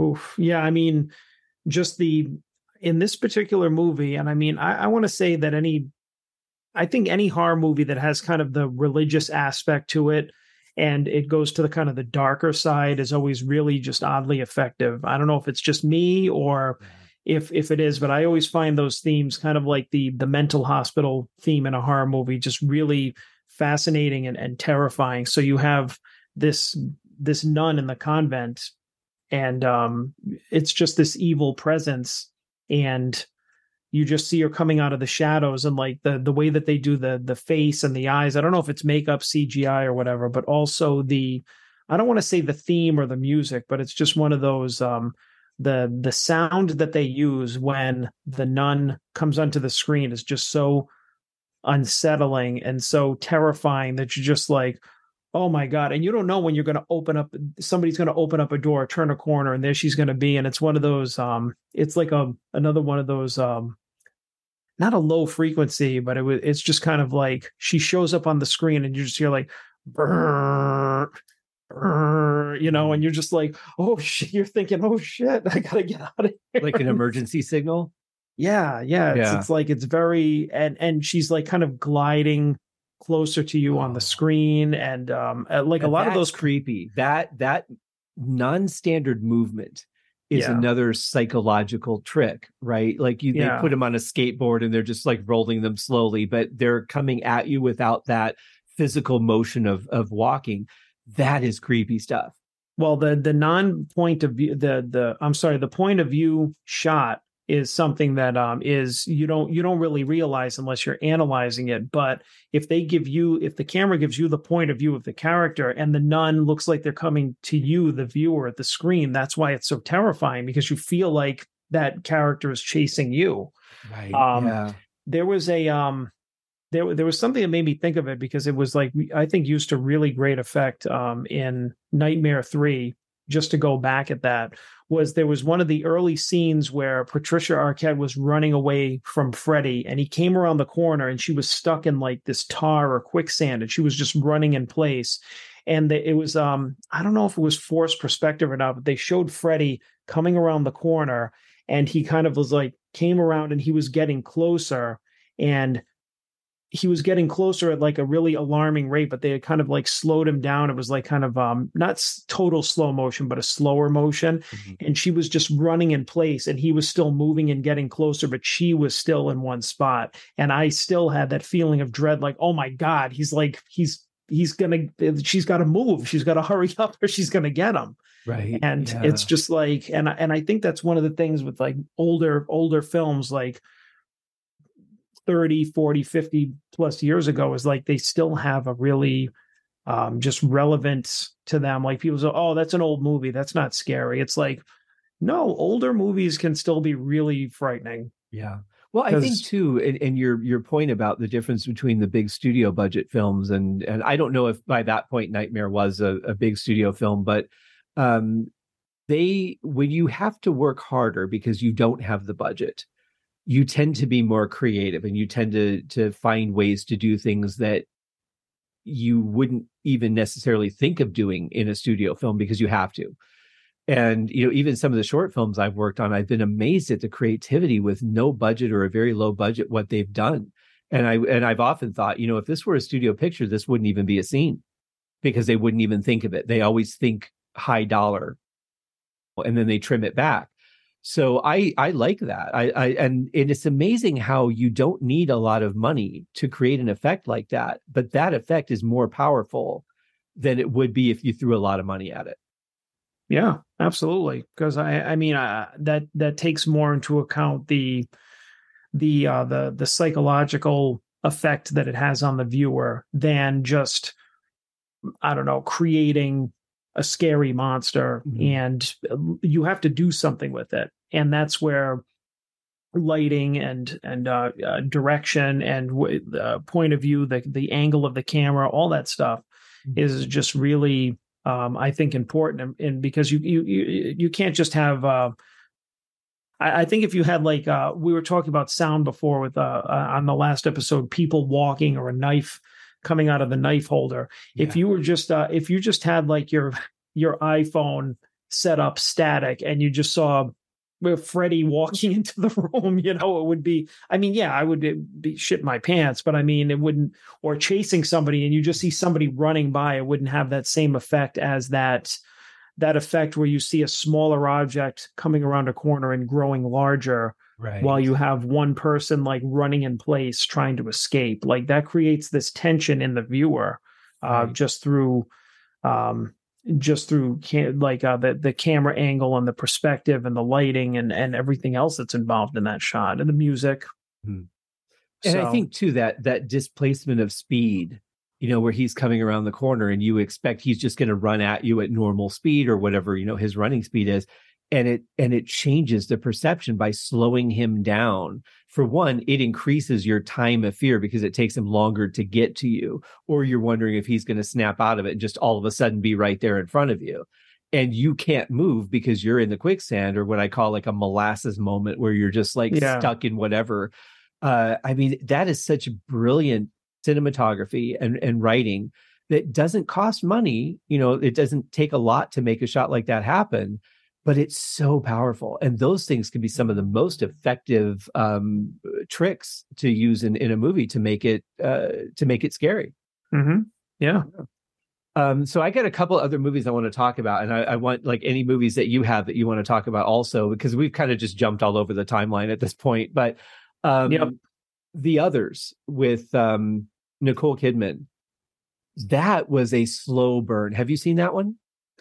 It's um it's been a while, but I I have seen it. When when did that come out? That was oh, that would have been uh, mid nineties, maybe. Was it? I thought it was 20, 2010s or something, or was it? Mid-90s? Oh, it could have been. Yeah, very possibly. Because I I'm pretty sure that I it probably it. was. I have no perception of time, John. Yeah, and me neither. Uh, let's see. The others was 2001. oh 2001. Okay. Wow. All right, so you were close. Yeah. Wow. Geez, I mean that that also that also shows how time goes away. So, oh, My didn't back. that just come out 20, 22 years ago? Yeah. What do you right. mean it's Cyndi Lauper's 40th album anniversary? Oh my God. Yeah. Uh, I, I really like this movie. Um, I liked, I like movies that have a twist that you just had it when you look back, you're like, I should have seen that coming, but you didn't and it's reasonable that you didn't, but it's also reasonable that you should have. That was a very well written movie for me. A little long, a little dragged out, but very well written. Well, if you're if you're going along, uh, I mean, and that that kind of fits the the timeline. Hopefully, going into the something close to the current day was um that I mentioned before was the Sixth Sense. Yes, which um I saw that one in in the theater. I was within the first few rows. I remember Wow. Um, I, I and I think it was because there was nowhere else to sit. So then I oh, yeah. hate sitting hate sitting in the front. Mm. But um, that was one of those where um, I definitely would consider that a, a drama slash horror movie because um, you know, the that did a really great job with the um again the slow burn, the atmosphere, but then that that twist at the end where you were just like he was dead the whole time. Like, what the hell? I was like, I don't remember being pissed at myself for not realizing it. like, which I'm sure a lot of yeah. other people were. But I mean, uh, what what what a, what a great twist in that one too. But I mean, for all the how how it's become part of like the uh uh the the culture of the uh I see dead people, you know. Mm-hmm. Um it was pretty it was pretty shocking. It was pretty terrifying like yeah. at the time when it came out. I don't know if you saw it when it came out, but I did, and I'll tell you, uh, I think I I don't think I saw it in the th- no, I did see it in the theater. Um, fortunately, not. I didn't have to sit in the front row because that does suck. Um, but I remember I I found the premise believable except for one scene, which I'll mm-hmm. get to in a second. But another thing that really made that movie work for me was the setting. So you're talking autumn in uh, in an area where it rains, probably very similar to where you're at. Mm-hmm. Um, you know, as you have that drizzly feeling through the entire movie, all the the changing colors of the leaves on the ground. I think the setting of that movie, the time that they chose to, if they'd done it in the summer when it was nice and bright out, I don't think it would have had the same effect. But having just that, you know, it's always a little cloudy and might rain. Um, you know, the wet leaves on the ground kind of feel to it. I think the setting had a lot to do with why that movie worked for me. Mm-hmm. But the one scene that I I have to dispute the premise of the movie because I, they open it up with Bruce Willis getting murdered. And great performance from Bruce Willis in this movie. I love the gentleness that he spoke to Cole with. Um, that really showed his his abilities yeah. as an actor. I thought, um, but they they show him get killed by Donnie Wahlberg, who I didn't know for a long time that was Donnie Wahlberg because yeah. he really lost a lot of weight for that role. Mm-hmm. Um, looked very unhealthy, but played that role brilliantly. You know, um, but what I, they and then he's just okay. So he was attacked, and then they kind of leave it at that, and then they start the movie like several years later, and you're like, okay, well he survived, and that's that's how they set the whole thing up, right?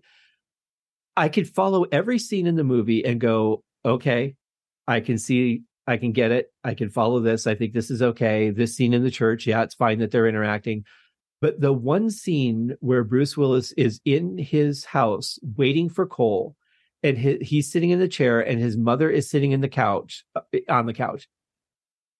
They never spoke. So he just walked into the house and he's just sitting there and doesn't say boo to the mom. And of course, she's not responding to him because she doesn't know he's there.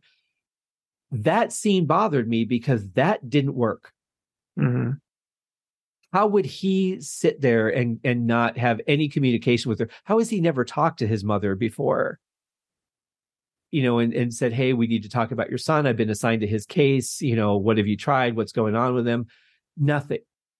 I think that that i mean um, it's it's been quite a few years since i've seen that movie but I, I i think that it was set up just like the rest of the movie was that there were there were scenes where uh, you you didn't question that um, if he wasn't talking to the mother or if somebody didn't see him because you you overlooked it because uh, it was um, they they kind of um, without without seeing it back there were I think a lot of maybe a lot of exposition or scenes that they they would have put into a regular movie. Mm-hmm. and the way that they framed this movie was is like okay they were they were already sitting in the house waiting for him and he goes by and you could see it be completely believable like maybe they already had a conversation and now they're just kind of both like defeated and and just kind of showing them be like and then and you don't think about it in the moment.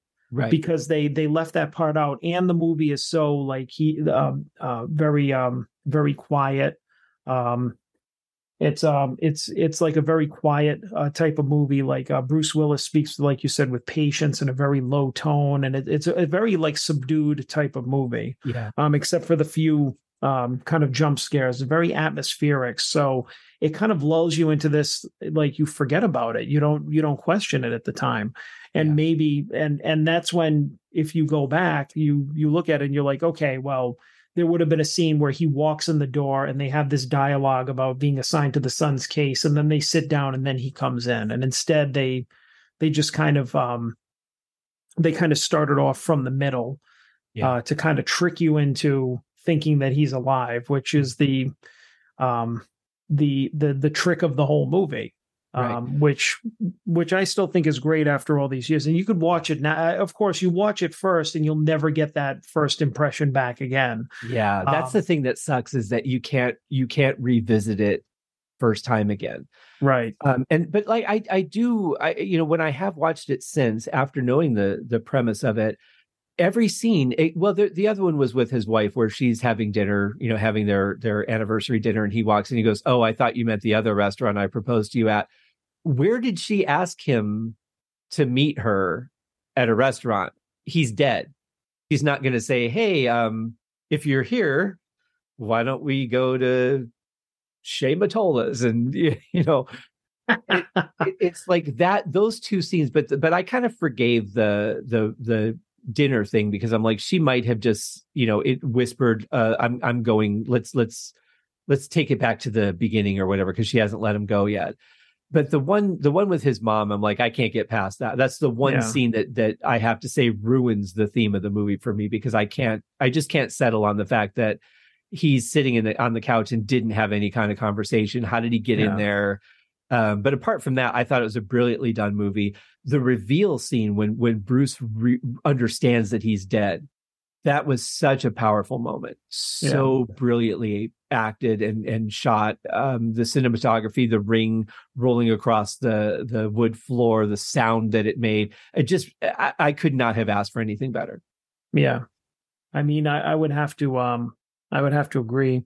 And um also i'd have to go back and see the movie from my perspective now to to understand why that scene bothered you. Probably i would probably agree too yeah, but, I, I, have no doubt that once you look at it again, you're like, yeah. you know what? Yeah, mm-hmm. yeah. Um, but uh, there was another movie I wanted to ask you if you've seen called The Uninvited. Um, yeah, I'm I'm pretty sure I did. A lot a lot of these, um, I know that I've seen them. Um, well, a lot just, of these are like two word titles that sound generic after a while, right? You're like, okay, which one was that though? You know, right. This is the one with Emily. Um, I'm not going to think of her name now. Such a Emily, talented actor too. Emily Browning. Emily Browning, yeah, who did an amazing job in. Um, oh shit! I did a uh, I did a review of the soundtrack of it. Um, Sucker Punch.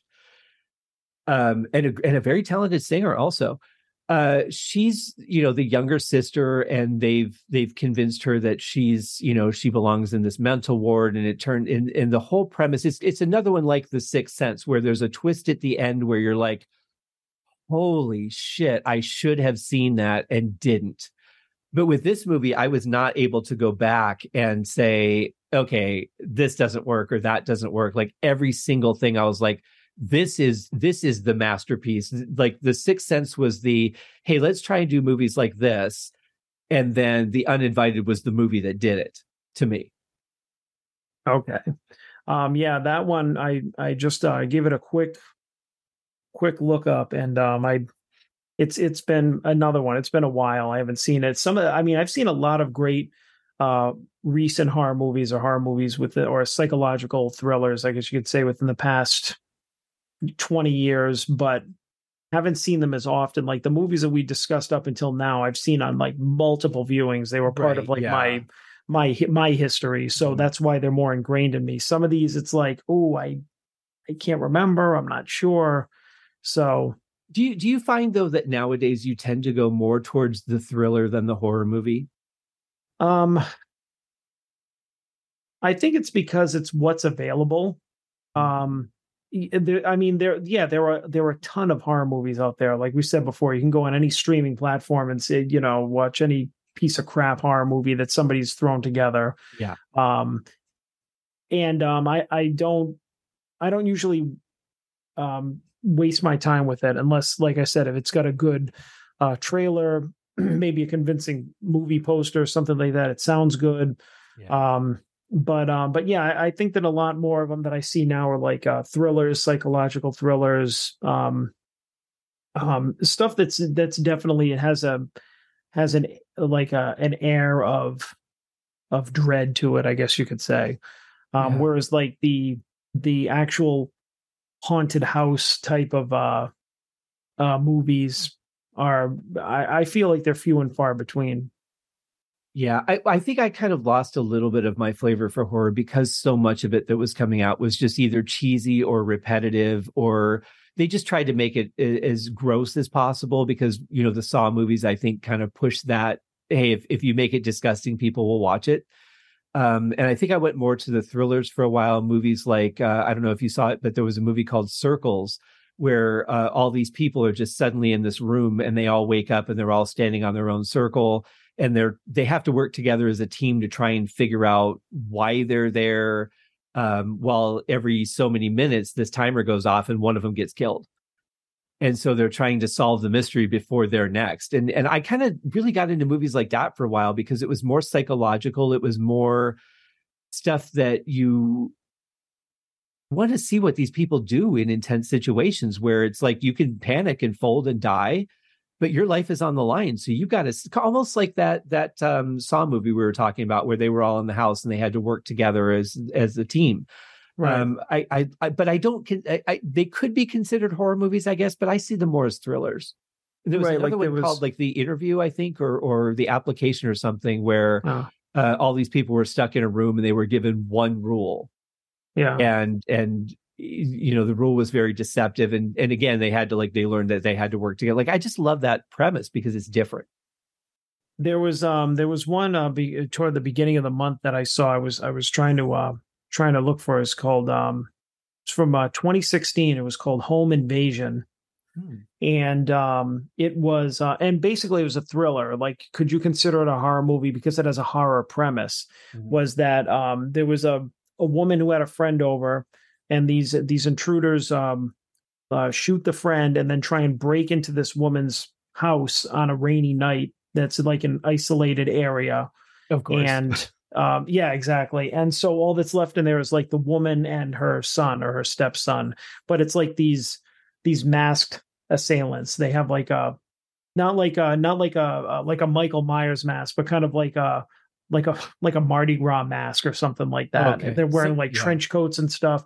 So it's one of those um where we're we're breaking into the house or we're trying to break in the house for I, I can't even remember what the premise was, but it's like um like that is more um more thriller than it is horror, but you get those same you get the same sensations from it. Is is right. uh, just um I think home invasion or break-in films or something like that. They they're they're kind of in an odd like space because you have burglars or something breaking in with a with a motivation. This is like they want to they they know you have jewels or a safe or something and they want to yeah. break in. Whereas like uh, uh, Jason just wants to break in because he just has the urge to kill everybody. yeah, you know, there's another one uh, along that line, and I've heard they're making a second one called The Strangers, which mm-hmm. they wore. I think it was more like a burlap mask or something like that. And and that mm-hmm. was another one that was really creepy because you don't even get a sense of who's attacking you.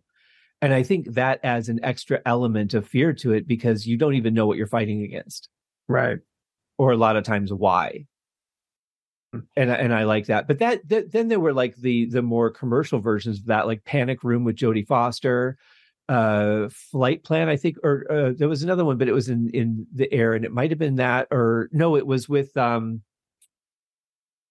think it was Rachel McAdams, um, Redline, I think, or some or something like that, where where she was uh, kind of put hostage by the guy that was sitting next to her and led to all, all stuff off of the plane and all that. But but those kind of you know isolation premises that are outside of just being in the woods mm-hmm. are are I, I, really like that because it just it's a twist on it. It's not just the same thing being regurgitated, and they make you think it's a different premise. Like Panic Room, I thought was great.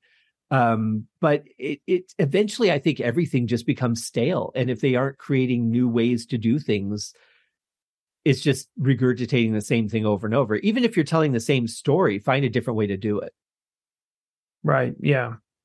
Yet we can go through nine seasons of Three's Company where the premise is there's some confusion about something and, and thoroughly enjoy well, every bit of it.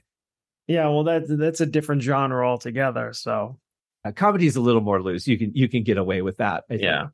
Um, I wanted to ask you also. Um, you know, one of my current favorite actors is Chloe Chloe Grace Moretz. I think she's absolutely fantastic.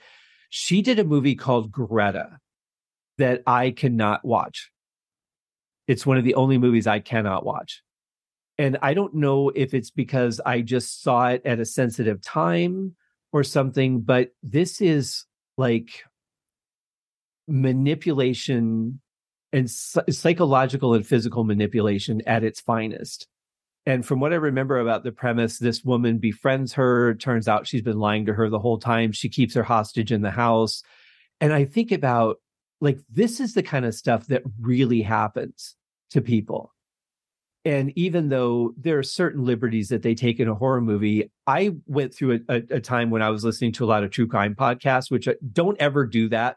Everybody out there, don't do that. It's horrible um, to know what really goes on in the world. Um, if you live in an area that's dangerous, maybe you know listen to some to, to see the signs of things. But man, to know the brutality of real life is the biggest horror that there is. And I think it was when I was listening to some of these that that I saw this movie and I'm like the psychological trauma that is going on in this film like it was too much. It, it, like took it to a level where i had to stop watching it. And that is a huge statement because wow. i'll sit there and i'll go through anything till the end but this one i don't think i've ever gone back and watched the ending. I don't i don't think that i have um i don't know if i've uh, i've heard of it uh, let alone seen it. Is it uh re- it's recent uh yeah it was within the last decade or so Okay. Um, but man, yeah, that was and, and it it you know, you might watch it and not think anything of it. I think it, it might have very much been the time. Um, there was one particularly inhumane uh, crime that that I heard on a true crime podcast, and I'm glad I heard it because it's the thing that made me stop. And it was just so horrific what they did to this person. But there was a film called, I think it was called An American Story, which was a, a true story about someone who had been um, put in locked in a basement and just tortured like tied up burned with cigarettes um, cut salt poured in the wounds kind of thing. And this was based on an actual story that happened. And I, I think about that i'm like i remember watching the movie knowing that this really happened. And i think that was another one where i had to stop it like a couple of times going i don't know if i want to see the rest of this. But I, I wanted to know that she got away know there was knowing that it was a true story there was a part of me that really wanted to know that she got away and and she didn't. Um her sister did which was the good thing. But um i think sometimes there's a reality to movies that it's rare that i have to draw a line because i'm pretty much up for anything. But some of those psychological ones are far more difficult to watch than the fear of a slasher chasing you or you know, a poltergeist. I think those are to me are some of the most effective psychological movies. Mm, that's that's true. Yeah. Um yeah, ones that ones that could actually happen, say like um like Misery is another one. Mm. Excellent example and great performance uh, uh, on both sides for that movie. Mm-hmm. That was one of the few movies that I read the book, uh, a Stephen King book, and I thought the the movie did it justice. Yeah, but they always have to go one step too far, don't they? He gets away from her. She's obviously dead, but yet his psychological side of things sees her as the the person in the restaurant and and you know they're trying to show the after effects of the the damage of what happens mm-hmm. but it, in the movie it's almost like you're just trying to go for one more jump scare aren't you you know and i do you, do you see that a lot in movies where they just kind of push it a little too far at the end yeah, I mean that's um uh, that was the the uh what um, I, I, think you would uh, didn't you say that on the last episode where the Friday the thirteenth was over yeah. and then they had to mm-hmm. get that one last thing where he jumps out of the lake and they go for that one last scare. Yeah, right. And and they didn't really give you the they gave you the idea that it had to be her imagination because she had survived it. She was on a gurney, you know, in the hospital. So that must have been her imagination. But at the same point, they're also introducing Jason so that he can now be yes, it's not just his mom being a psycho. He really is still available as a character, yeah. you know. Yeah, but, but are there are there any movies that you've been pushed to a point where you're like, I can't watch any more of this? Not from a it's horrible, like it's badly done standpoint, but just like the psychological edge of it, yeah. or or it's just like too much to watch.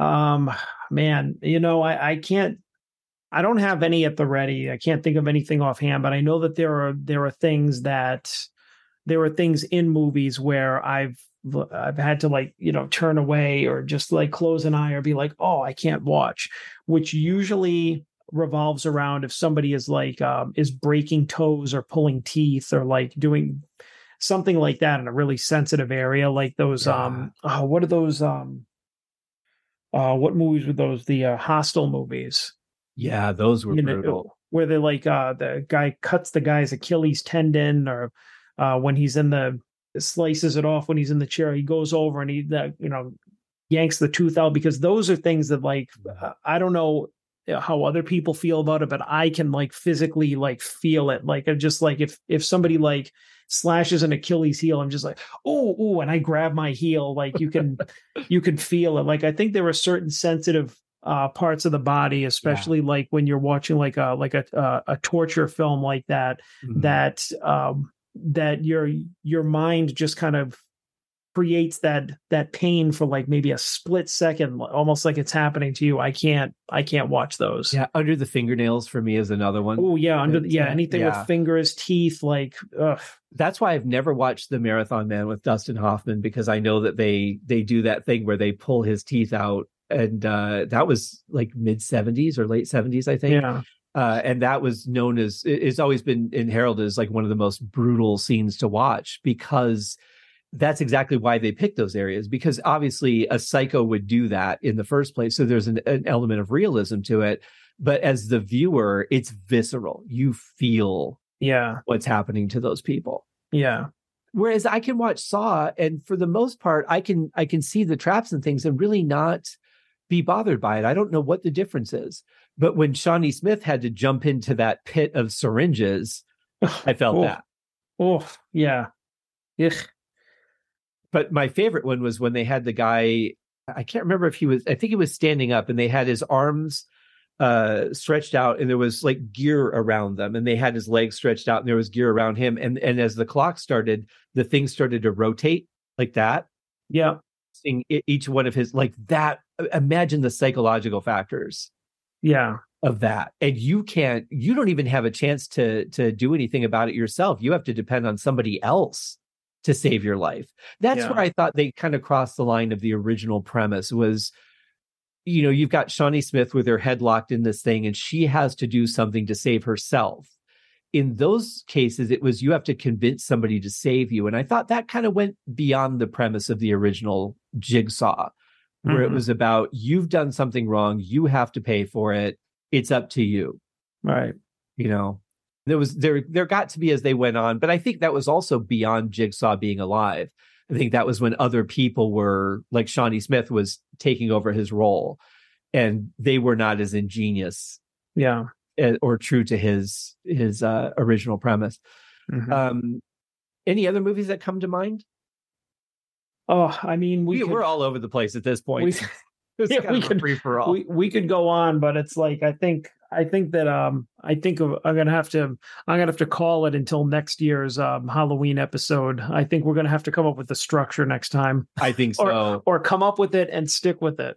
I I'm gonna give you one to watch if you haven't watched it yet. You can watch right. it on um what is it? Who? who uh, I can't think of the name. It's a Tubi, tubi.com, T-U-B-I.com, which is free. There is a movie uh, it is easy to confuse it because there's Army of Frankenstein's and there's Frankenstein's Army. This one is called Frankenstein's Army, and it is a documentary style movie because you know this was during that big everything has to be first person shooter kind of movie premise, which I did not like. Uh, but this movie is uh, during World War II, and normally I'm not into period pieces that much, but this is these guys go into this bunker and they meet this doctor who's experimenting with reviving dead bodies that are soldiers and turning them into super soldiers by combining them with weapons that Jeez. are kind of built into them. This is to me one of the most intense movies I've ever seen and a good chunk of the movie is just them trying to get out. And the way that it's shot is just masterpiece. And this is where again we take a low budget film because this this was definitely not a big studio film. Take a low budget film and you say here's what you've got. Here's what you want to do. Find a way to make it happen Mhm. and these people delivered on every level from costuming to intensity to the bunker everything. Uh 100% top horror film for me. So if you get the chance that that would be my homework for you to check out. It's i don't want to oversell it and then you have this high expectation to be like oh it wasn't that good. Uh, but you know like turn the lights out check it out and what do you think? All right. Frankenstein's Army will do. Frankenstein's Army. So don't confuse that, folks, with Army of Frankenstein's. That is a whole different movie. Um, but yeah, this is this is an interesting one. But John, man, this has been so much fun. Yeah. And uh, thanks for thanks for making time to do the second one this year. Yeah. We'll, uh, we'll have plenty of time to plan a third a third one Yeah. to figure out what we did and didn't follow. I apologize for it being all over the place, but that's just kind of the nature of of it sometimes. We we Yeah, started off really it. well. stream of consciousness podcast. Well, I feel like our first our first episode I felt was a little bit more structured. Then when we hit like the early 80s, we were just like, all right, screw the format.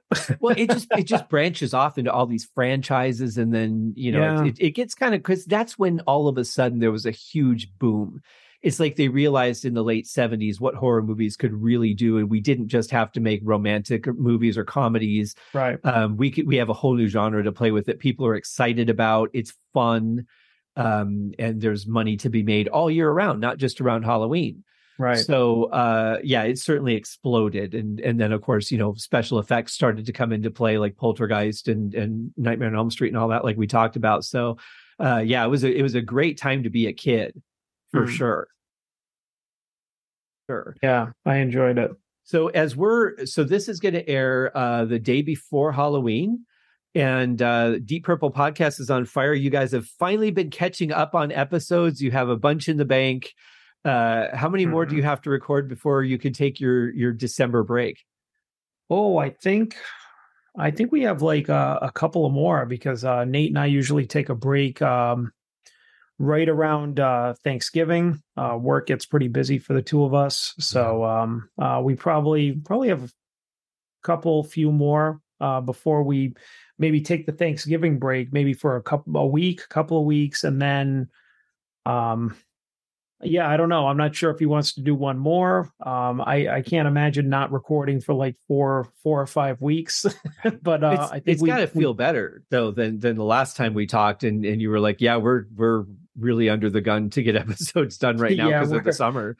yeah no it feels good to be caught up but i think he wants to can, kind of keep that uh or we want to keep that buffer too for after the holidays. We don't want to go in being where we were in in in like uh august or or where whatever it was. It's like oh crap we need an episode Yeah.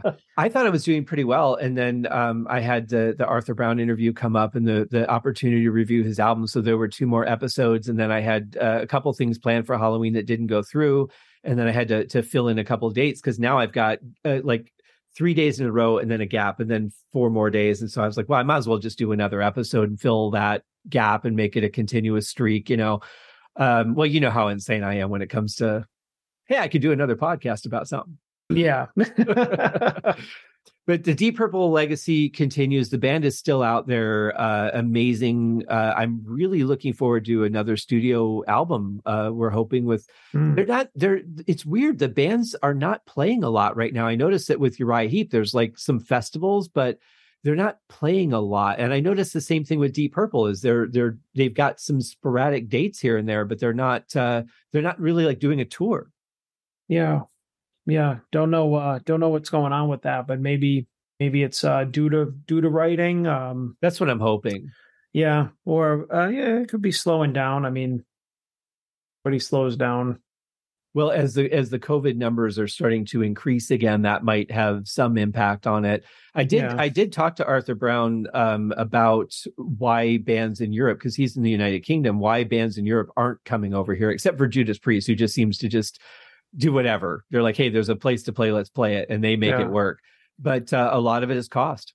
It, it Mm. really has come down to how much uh, effect COVID has had on the economy and what it costs to do a tour right now um, what projected ticket sales are, and it's just not economical, which Mm. really is sad for bands that I would still think, you know, like Deep Purple could still sell out huge theaters, if not, you know, sell out a good chunk of a hockey arena. Yeah. But there's so much that goes into that the travel expenses the sets the you know the road crew and all that. It's it's pretty amazing but i'm hoping the reason that they're not playing a lot is just because they're writing because they they had talked about doing another album and um that's it's going to be interesting with a new guitar player. Yeah well we we're hoping for the best. Well you saw simon live. Um what what are your it seemed like you guys had a pretty positive uh feel Yeah. about him. Oh yeah absolutely. I mean we you know we're thinking that good good things will come out of this uh, collaboration if the if they um if they are able to uh, go through with it. I mean he's you know great guitar player. He's um, you know great live with the band. So and they they seem to work really well together. So we're you know we're hoping that uh, something really cool comes out of that. I think it will. I think so too. I think the nice thing though is that he he got to tour with them before they started doing a recording. Because if you lose a guitar player, especially a guitar player, at the end of a tour, and then it's time to do a new album and you got to bring a guy in, haven't had a chance to really gel with the guys and, and work together, travel together, but also really understand the band because Right. you haven't been playing the songs. So I think it's going to be an advantage that he got to do a lot of shows with them before doing any recording, get a feel for where they're at, and then just see where it goes from there. yeah It's going to be fascinating. Well, John, thank you so much for joining me for for this uh, extravaganza of horror. It's been a lot of fun. Uh, we have some albums and stuff that we're going to talk about yet in the future, so I, I'm excited to have you back on the show when we get to that. But in the meantime, have a great Halloween, my friend. you too and uh, thank you for having me as always Of course. We'll see you in the next one. Cheers, guys. okay